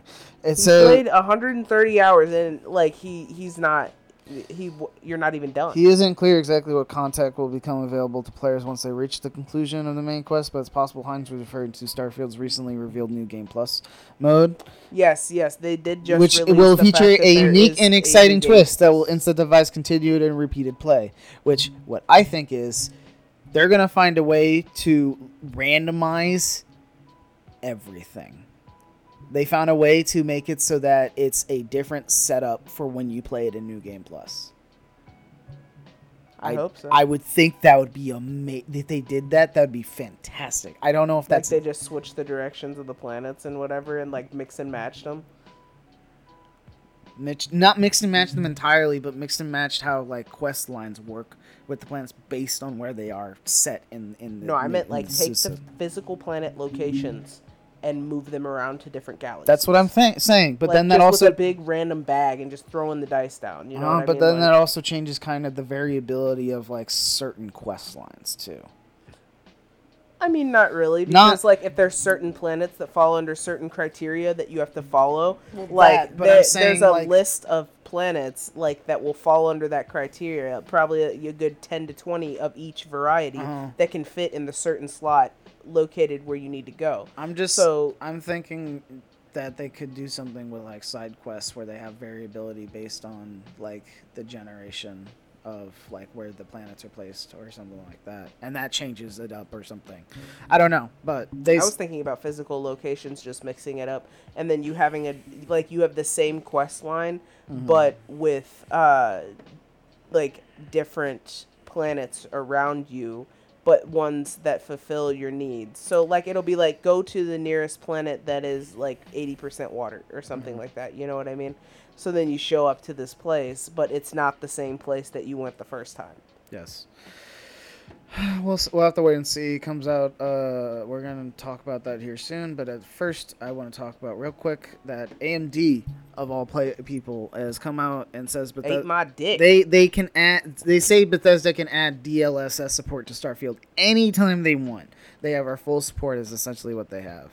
They haven't confirmed that there's going to be that, but eventually, I think well, it'll make the make it easier on the machines. once once eventually in the once this game does what it does after it releases, uh, it then if it makes a shit ton of money, if it does whatever it does, it gets good ratings and all that stuff, uh, they'll probably just expand on it from there, make it supportable for like the higher FPS tiers and also working on for DLSS like that stuff. They'll work towards that. But AMD, they literally the head, the gaming head, Frank Azor, that is a name. Um, Razor. they're they're pri- prioritize, and if and when Bethesda wants to put DLSS in the game, uh, they'll have our full support for it. So essentially, is what they said. Um, yeah, but that's cool. But uh, the main thing I want to talk about is the release windows. The release windows of the game. Yeah, the release. the release windows. So release uh, you can launch Starfield as early as August 31st. Its global release times are confirmed though. Um, so I actually have the map of it. Um, the global release times you have Los Angeles. We're gonna go down the list from left to right. Los Angeles early access August 31st. Launch September 5th at 5 p.m. Um, Chicago, which is around where we are. Uh, Mexico was actually next. Oh, Mexico, yeah. August 31st, September, uh, launch September 5th, 6 p.m. Chicago. Every, so for Chi- Los Angeles, uh, Mexico, Chicago, and New York, the game will be releasing on August 31st, early access. Um, and then on regular launch, it'll be launched on September 5th. Chicago is at 7 p.m., New York is at 8 p.m. For, oh, and then also San, Sao Paulo as well, that area. So for the Americas. Yeah, the uh, Americas, Yeah, August for all of the Americas, it's August 31st for early access and uh, launch September 5th. And then for And I guess for the rest of the world, it's the rest of it. it's August, it's September first early access for London, Paris, uh, Berlin. I can't read those those those those ca- those characters, dude. I can't read those. You got some place in Saudi Arabia. You got some place in India. You got one, I think, in South Korea. Yeah, China, one in Japan. They, they they're written in the other language, so I can't. Yeah, they're read. written in like native language, so Yeah, we so literally read cannot them. read the city names. But I'm Uh, assuming that it's probably like, you know, like Tokyo over I here. feel no, that's definitely and- Tokyo. Yeah, like uh, what's the Beijing? Beijing or You know Hong what I Kong. mean? Uh, what's the capital of India? It's it's Mumbai, but that's not the right spot. Mumbai is on the on like the coast. Right.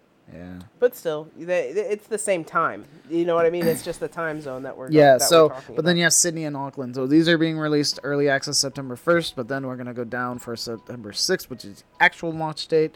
You got 1 a.m. London, Paris, 2 a.m. Berlin, 2 a.m. You got uh, wherever in the middle, it's somewhere in the Middle East, 3 a.m.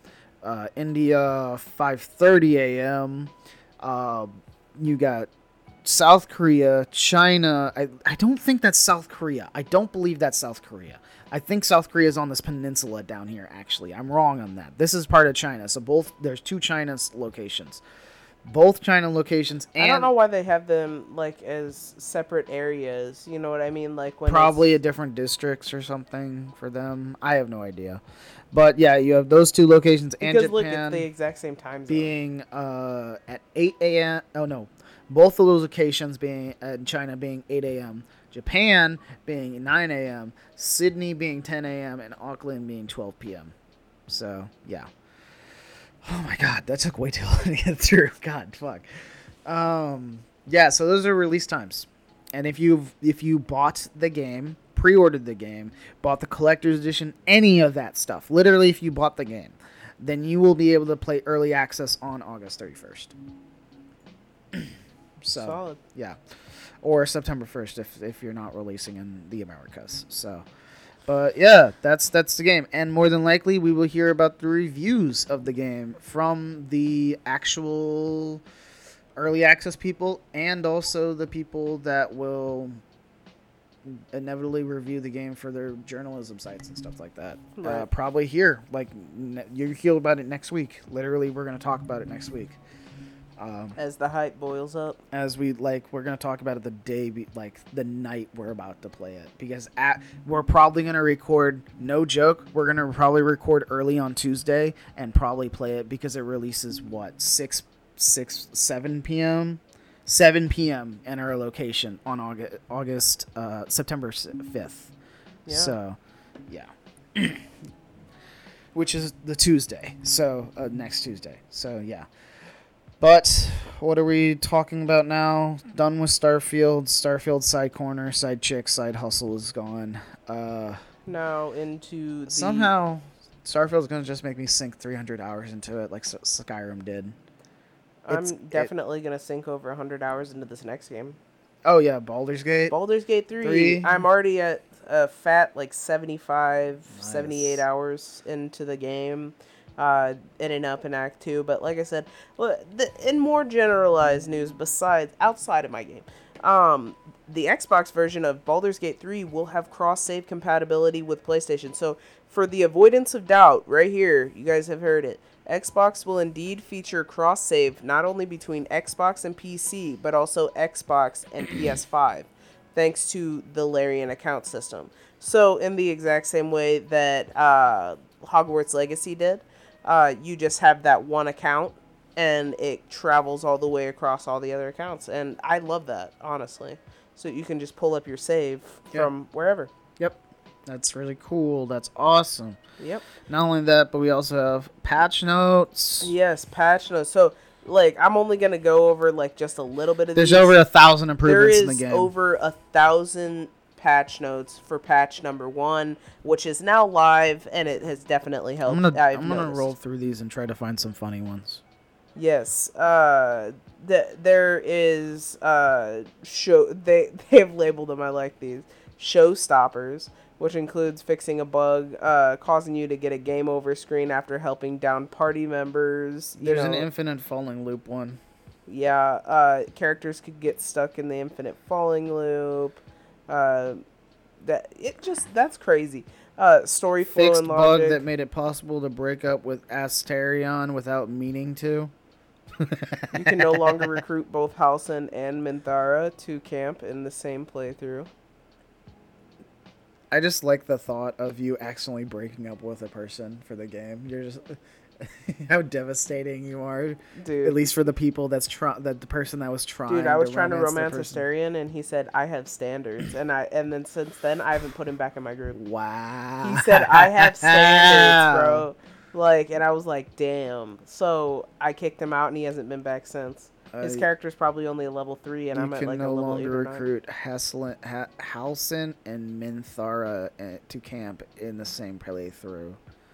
Uh, there's a few things. This is a lot. I'm just trying to find the funny ones if I can. Oh my god, yes. If Dolly Dolly Dolly curses you with the A clown in town condition for making her angry while inside the moon lantern, she will now paint your face. That'll teach you. Oh my god. So yes, like and then there was people who were having problem with the clown makeup getting stuck on their face, which makes for hilarious sex scenes. Like I I've seen a couple of those and those were fan fucking tastic. Like just clown makeup fucking sex scenes. It was wild. helped Min- Minthara remember how to use her weapons. Yeah, dude. um, so for balance, Meenlocks Uh, are now immune to the shadow curse. make gold bounties more general in several containers across the game, which is something that I did notice because gold was so fucking hard to come by. Which I mean, Fix like, the incorrect amount of gold being displayed in all UI menus if the amount is too large. yeah, so- yeah. Like, so recently I just went over 10k gold, so I'm carrying around 10 pounds of gold on my body, which is just fucking crazy to think about. You know what I mean? Like, can you imagine? you got a heaping sack of pounds it. of you just got it. You just got it like strung over your back. Yeah. Uh, so meenlocks are now immune to the shadow curse, which makes sense. Uh, usability. There was dialogue notification issues. Ooh, cinematic scenes. Um, visuals. They uh, fixed the modesty filter not working on dragonborns. Uh, dragonborn like giant lizards with Oh. cocks. Um, Some cameras couldn't contain the force that is Astarion in a dialogue with him at camp at night. Also, tw- I like that. Some cameras couldn't contain the force that is, Astarion. Yes, dude. I know. Like an Astarion is a force. Let me tell you. Mhm. Um, Fix, fix the, camera position when Karlach hugs you for the first time after getting her upgrade. Yes, like I got that awkward ass camera angle too, and I was like, what the fuck? Uh, fix the mind flayer not appearing in the cinematic dialogue with Dror Raglan, uh, Ragzlin if you manually trigger the dialogue. Scratches position. Position. Fix Scratch's position so you can try to get the ball out of his mouth. Fish vendors, Whether he likes to have an. Uh, fish vendors now have a lot more fish to sell. Lady Esther is available to trade with you after completing her quest. Um, Pop- traders who stock dyes now also stock dye remover. okay. Thank you. Uh, Popper the co- uh, kobold at the circus now sells more oddities. I bet there's some people listening to the podcast that are just like, are they speaking another language? It kind of sounds It like does it. sound like well because like you said the one that really threw me for a loop because I didn't understand, if Dolly Dolly Dolly curses you with an she's a she's she's like a little she's a pixie. uh huh She lives inside of I figured it was some whack shit Dude, no, somebody locked her in a moon lantern and like in order to dispel the darkness, they forced her into like slavery inside of this thing and they're like you're going to light our light our way or we're going to fucking kill you, you know what I mean, type deal. So, I let her out of the lantern. I was like, "Why the fuck is this thing in the lantern?" I thought I didn't I thought it was an actual lantern you- until it started talking to me and I was like, "Whoa." And then I opened the lantern and, and she was like, "Thank you for letting me out." Like and now we're really good friends. So, Okay. Dolly Dolly Dolly is a nice thing. Like and uh I always talk in rhymes to her. okay Fun fact. uh like yes, dude. And yes, I meant to say it three times. Her name is Dolly Dolly Dolly. Like there's a reason. And she become and this the that becomes important that you let her out of the lantern in Act Three. Besides the point. this one this one's interesting Steel Watcher idle sounds no longer take up streaming bandwidth I mean, yeah, uh, that yeah, that makes sense. uh huh Like that that streamlines the game. You can no longer climb the shambling mound. Uh, so fucking funny to say you can no longer climb the shambling mound uh, all the extra bard songs from the deluxe edition will now be available, even if you use uh, Losie's lute of the Merryweather Bard from the deluxe edition. So those are just a couple of examples of things that they have fixed in BG3. And uh, the one thing that Zach actually told me about, but I wanted to include everybody else in, is this next little thing right here. It's crazy And uh, it's the Owl this. Bear uh, WWE SmackDown move that like does over 800 damage. So like when you use Crushing Flight, it means that there's no fall damage. And if you stack boxes and climb and then shapeshift and then enlarge, like uh, enlarge your body with the enlarge spell, you can hop off of those crates and do 821 bludgeoning damage. And it stacks. So the more you weigh and the higher that you are, the more damage that you do. And 821 bludgeoning damage is going to one shot most every boss in the game. Yeah, it's I've seen people do this. It's crazy. They just they'd come down from the top. He's coming down from the high rafters with the elbow drop. like literally though, like he's just hopping on the fucking ropes and Uh-huh. just like kills them. It's just it's it's crazy that people find these glitches. Like that one person I showed you, which I haven't we didn't even talk about on here because I showed it to you this week.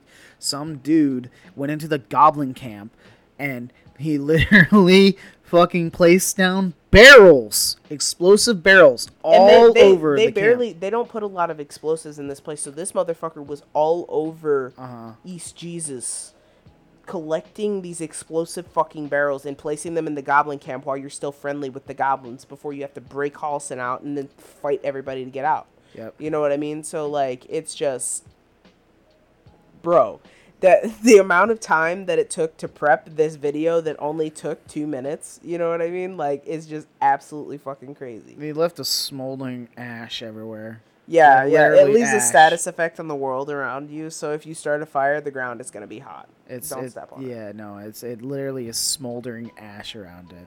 It's crazy. People are able to do this stuff. Th- this game is there's so many choices, so many micro choices that affect so many fucking storylines. It's insane. Hmm. Like I don't think I've I've seen this much of a spiraling storyline ever.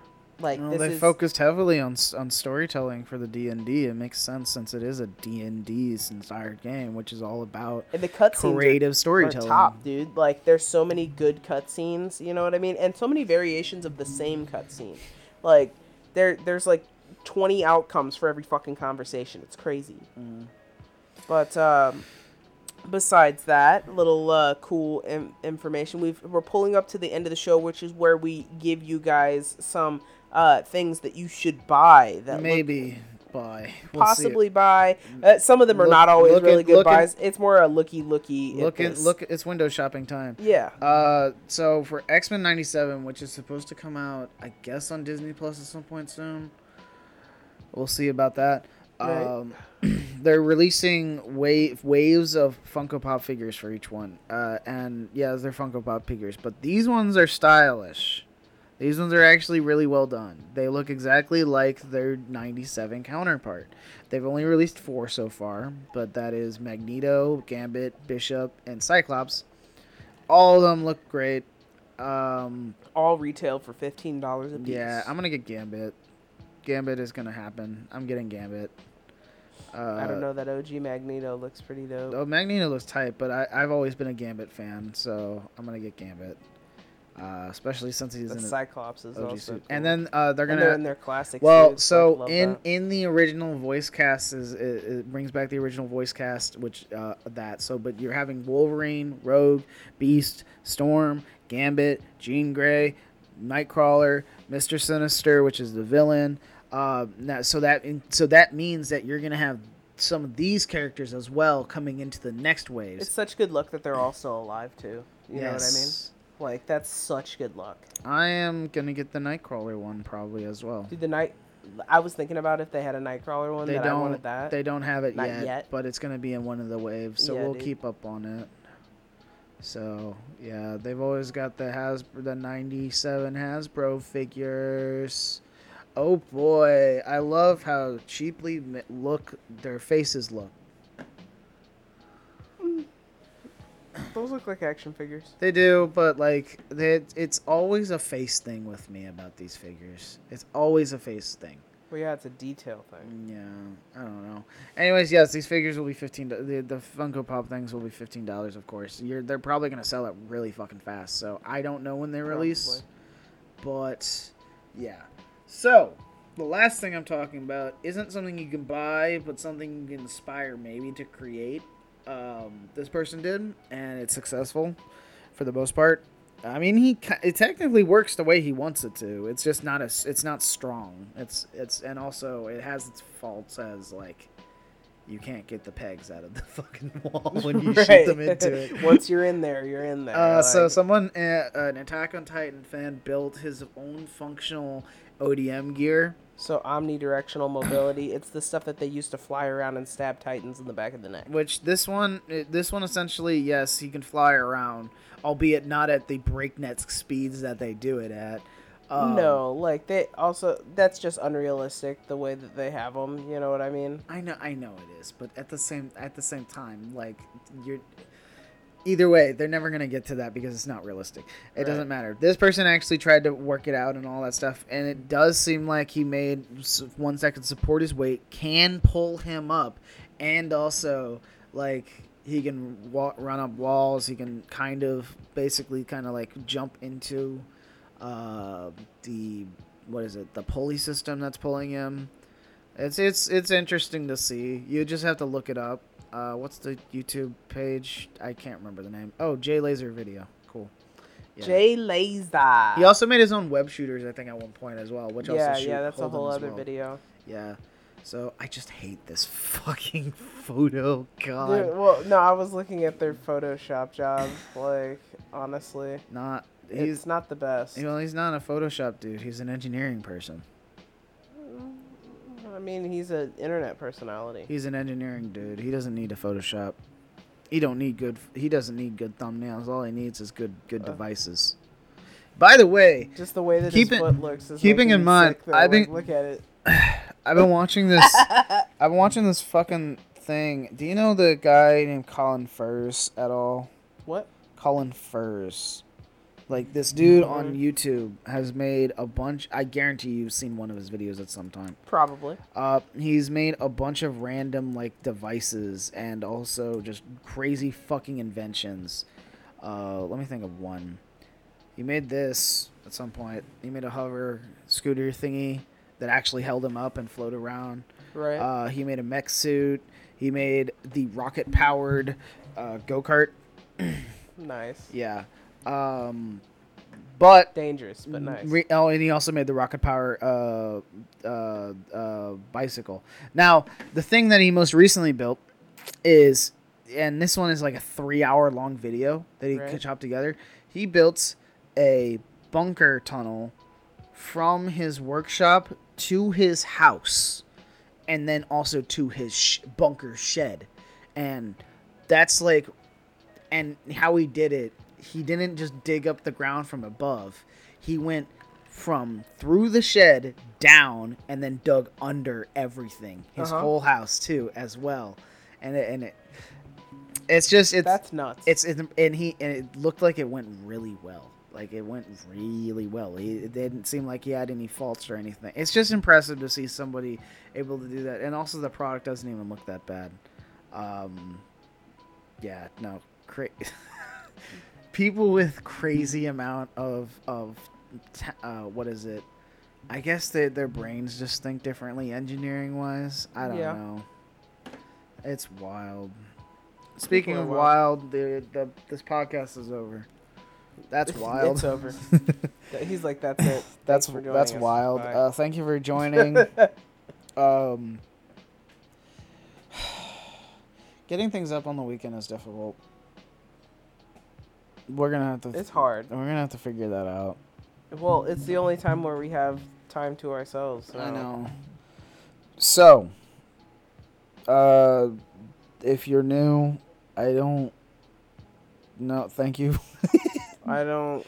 I don't. i'm too you. tired i'm said, "I very don't." i'm very Thank you. tired i need sleep um Yes, we go sleepy by. God. Uh, thank you for listening. We have Facebook. We have Discord. We those things need to be updated so bad. You're holding a knife. It's 1 a.m. We need to go. No, so uh, facts, exact fact. We're I'm trying to push through this one. Just just getting to the end. Um, corn is an alien fungus that actually came down to our Earth around 50 million years ago. Um, that's why, and and when it does that that thing where it turns into whatever it's called, the gray fungus looking shit. Do you know what I'm talking about? Uh huh. Yeah, that's actually it maturing to adult age. We just not. We haven't. We're not we, eating it right. No, no, no, no, no. We we haven't let them hatch yet. Hatch. Yeah. All right. On that note, your corn's gonna hatch. Um, It might have spiders in it. Alien spiders. Spiders. They're about s- five feet long, and you're gonna have to watch out because they love the taste of corn syrup. Thank, thank you for listening. My brain just went smooth. I am. oh, I need to show you a picture after this. Um, for sure. But, so but you guys have a great evening. Thank you guys so much for listening. And until next time, please don't eat your underwear. okay.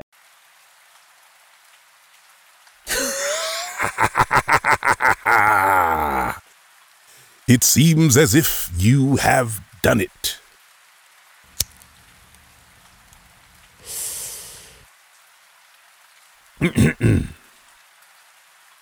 done what you ask?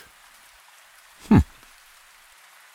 Well, it seems like you have crawled into the internet wormhole known as the Spitting Nonsense Podcast and made it out alive. Congratulations, Wanderer.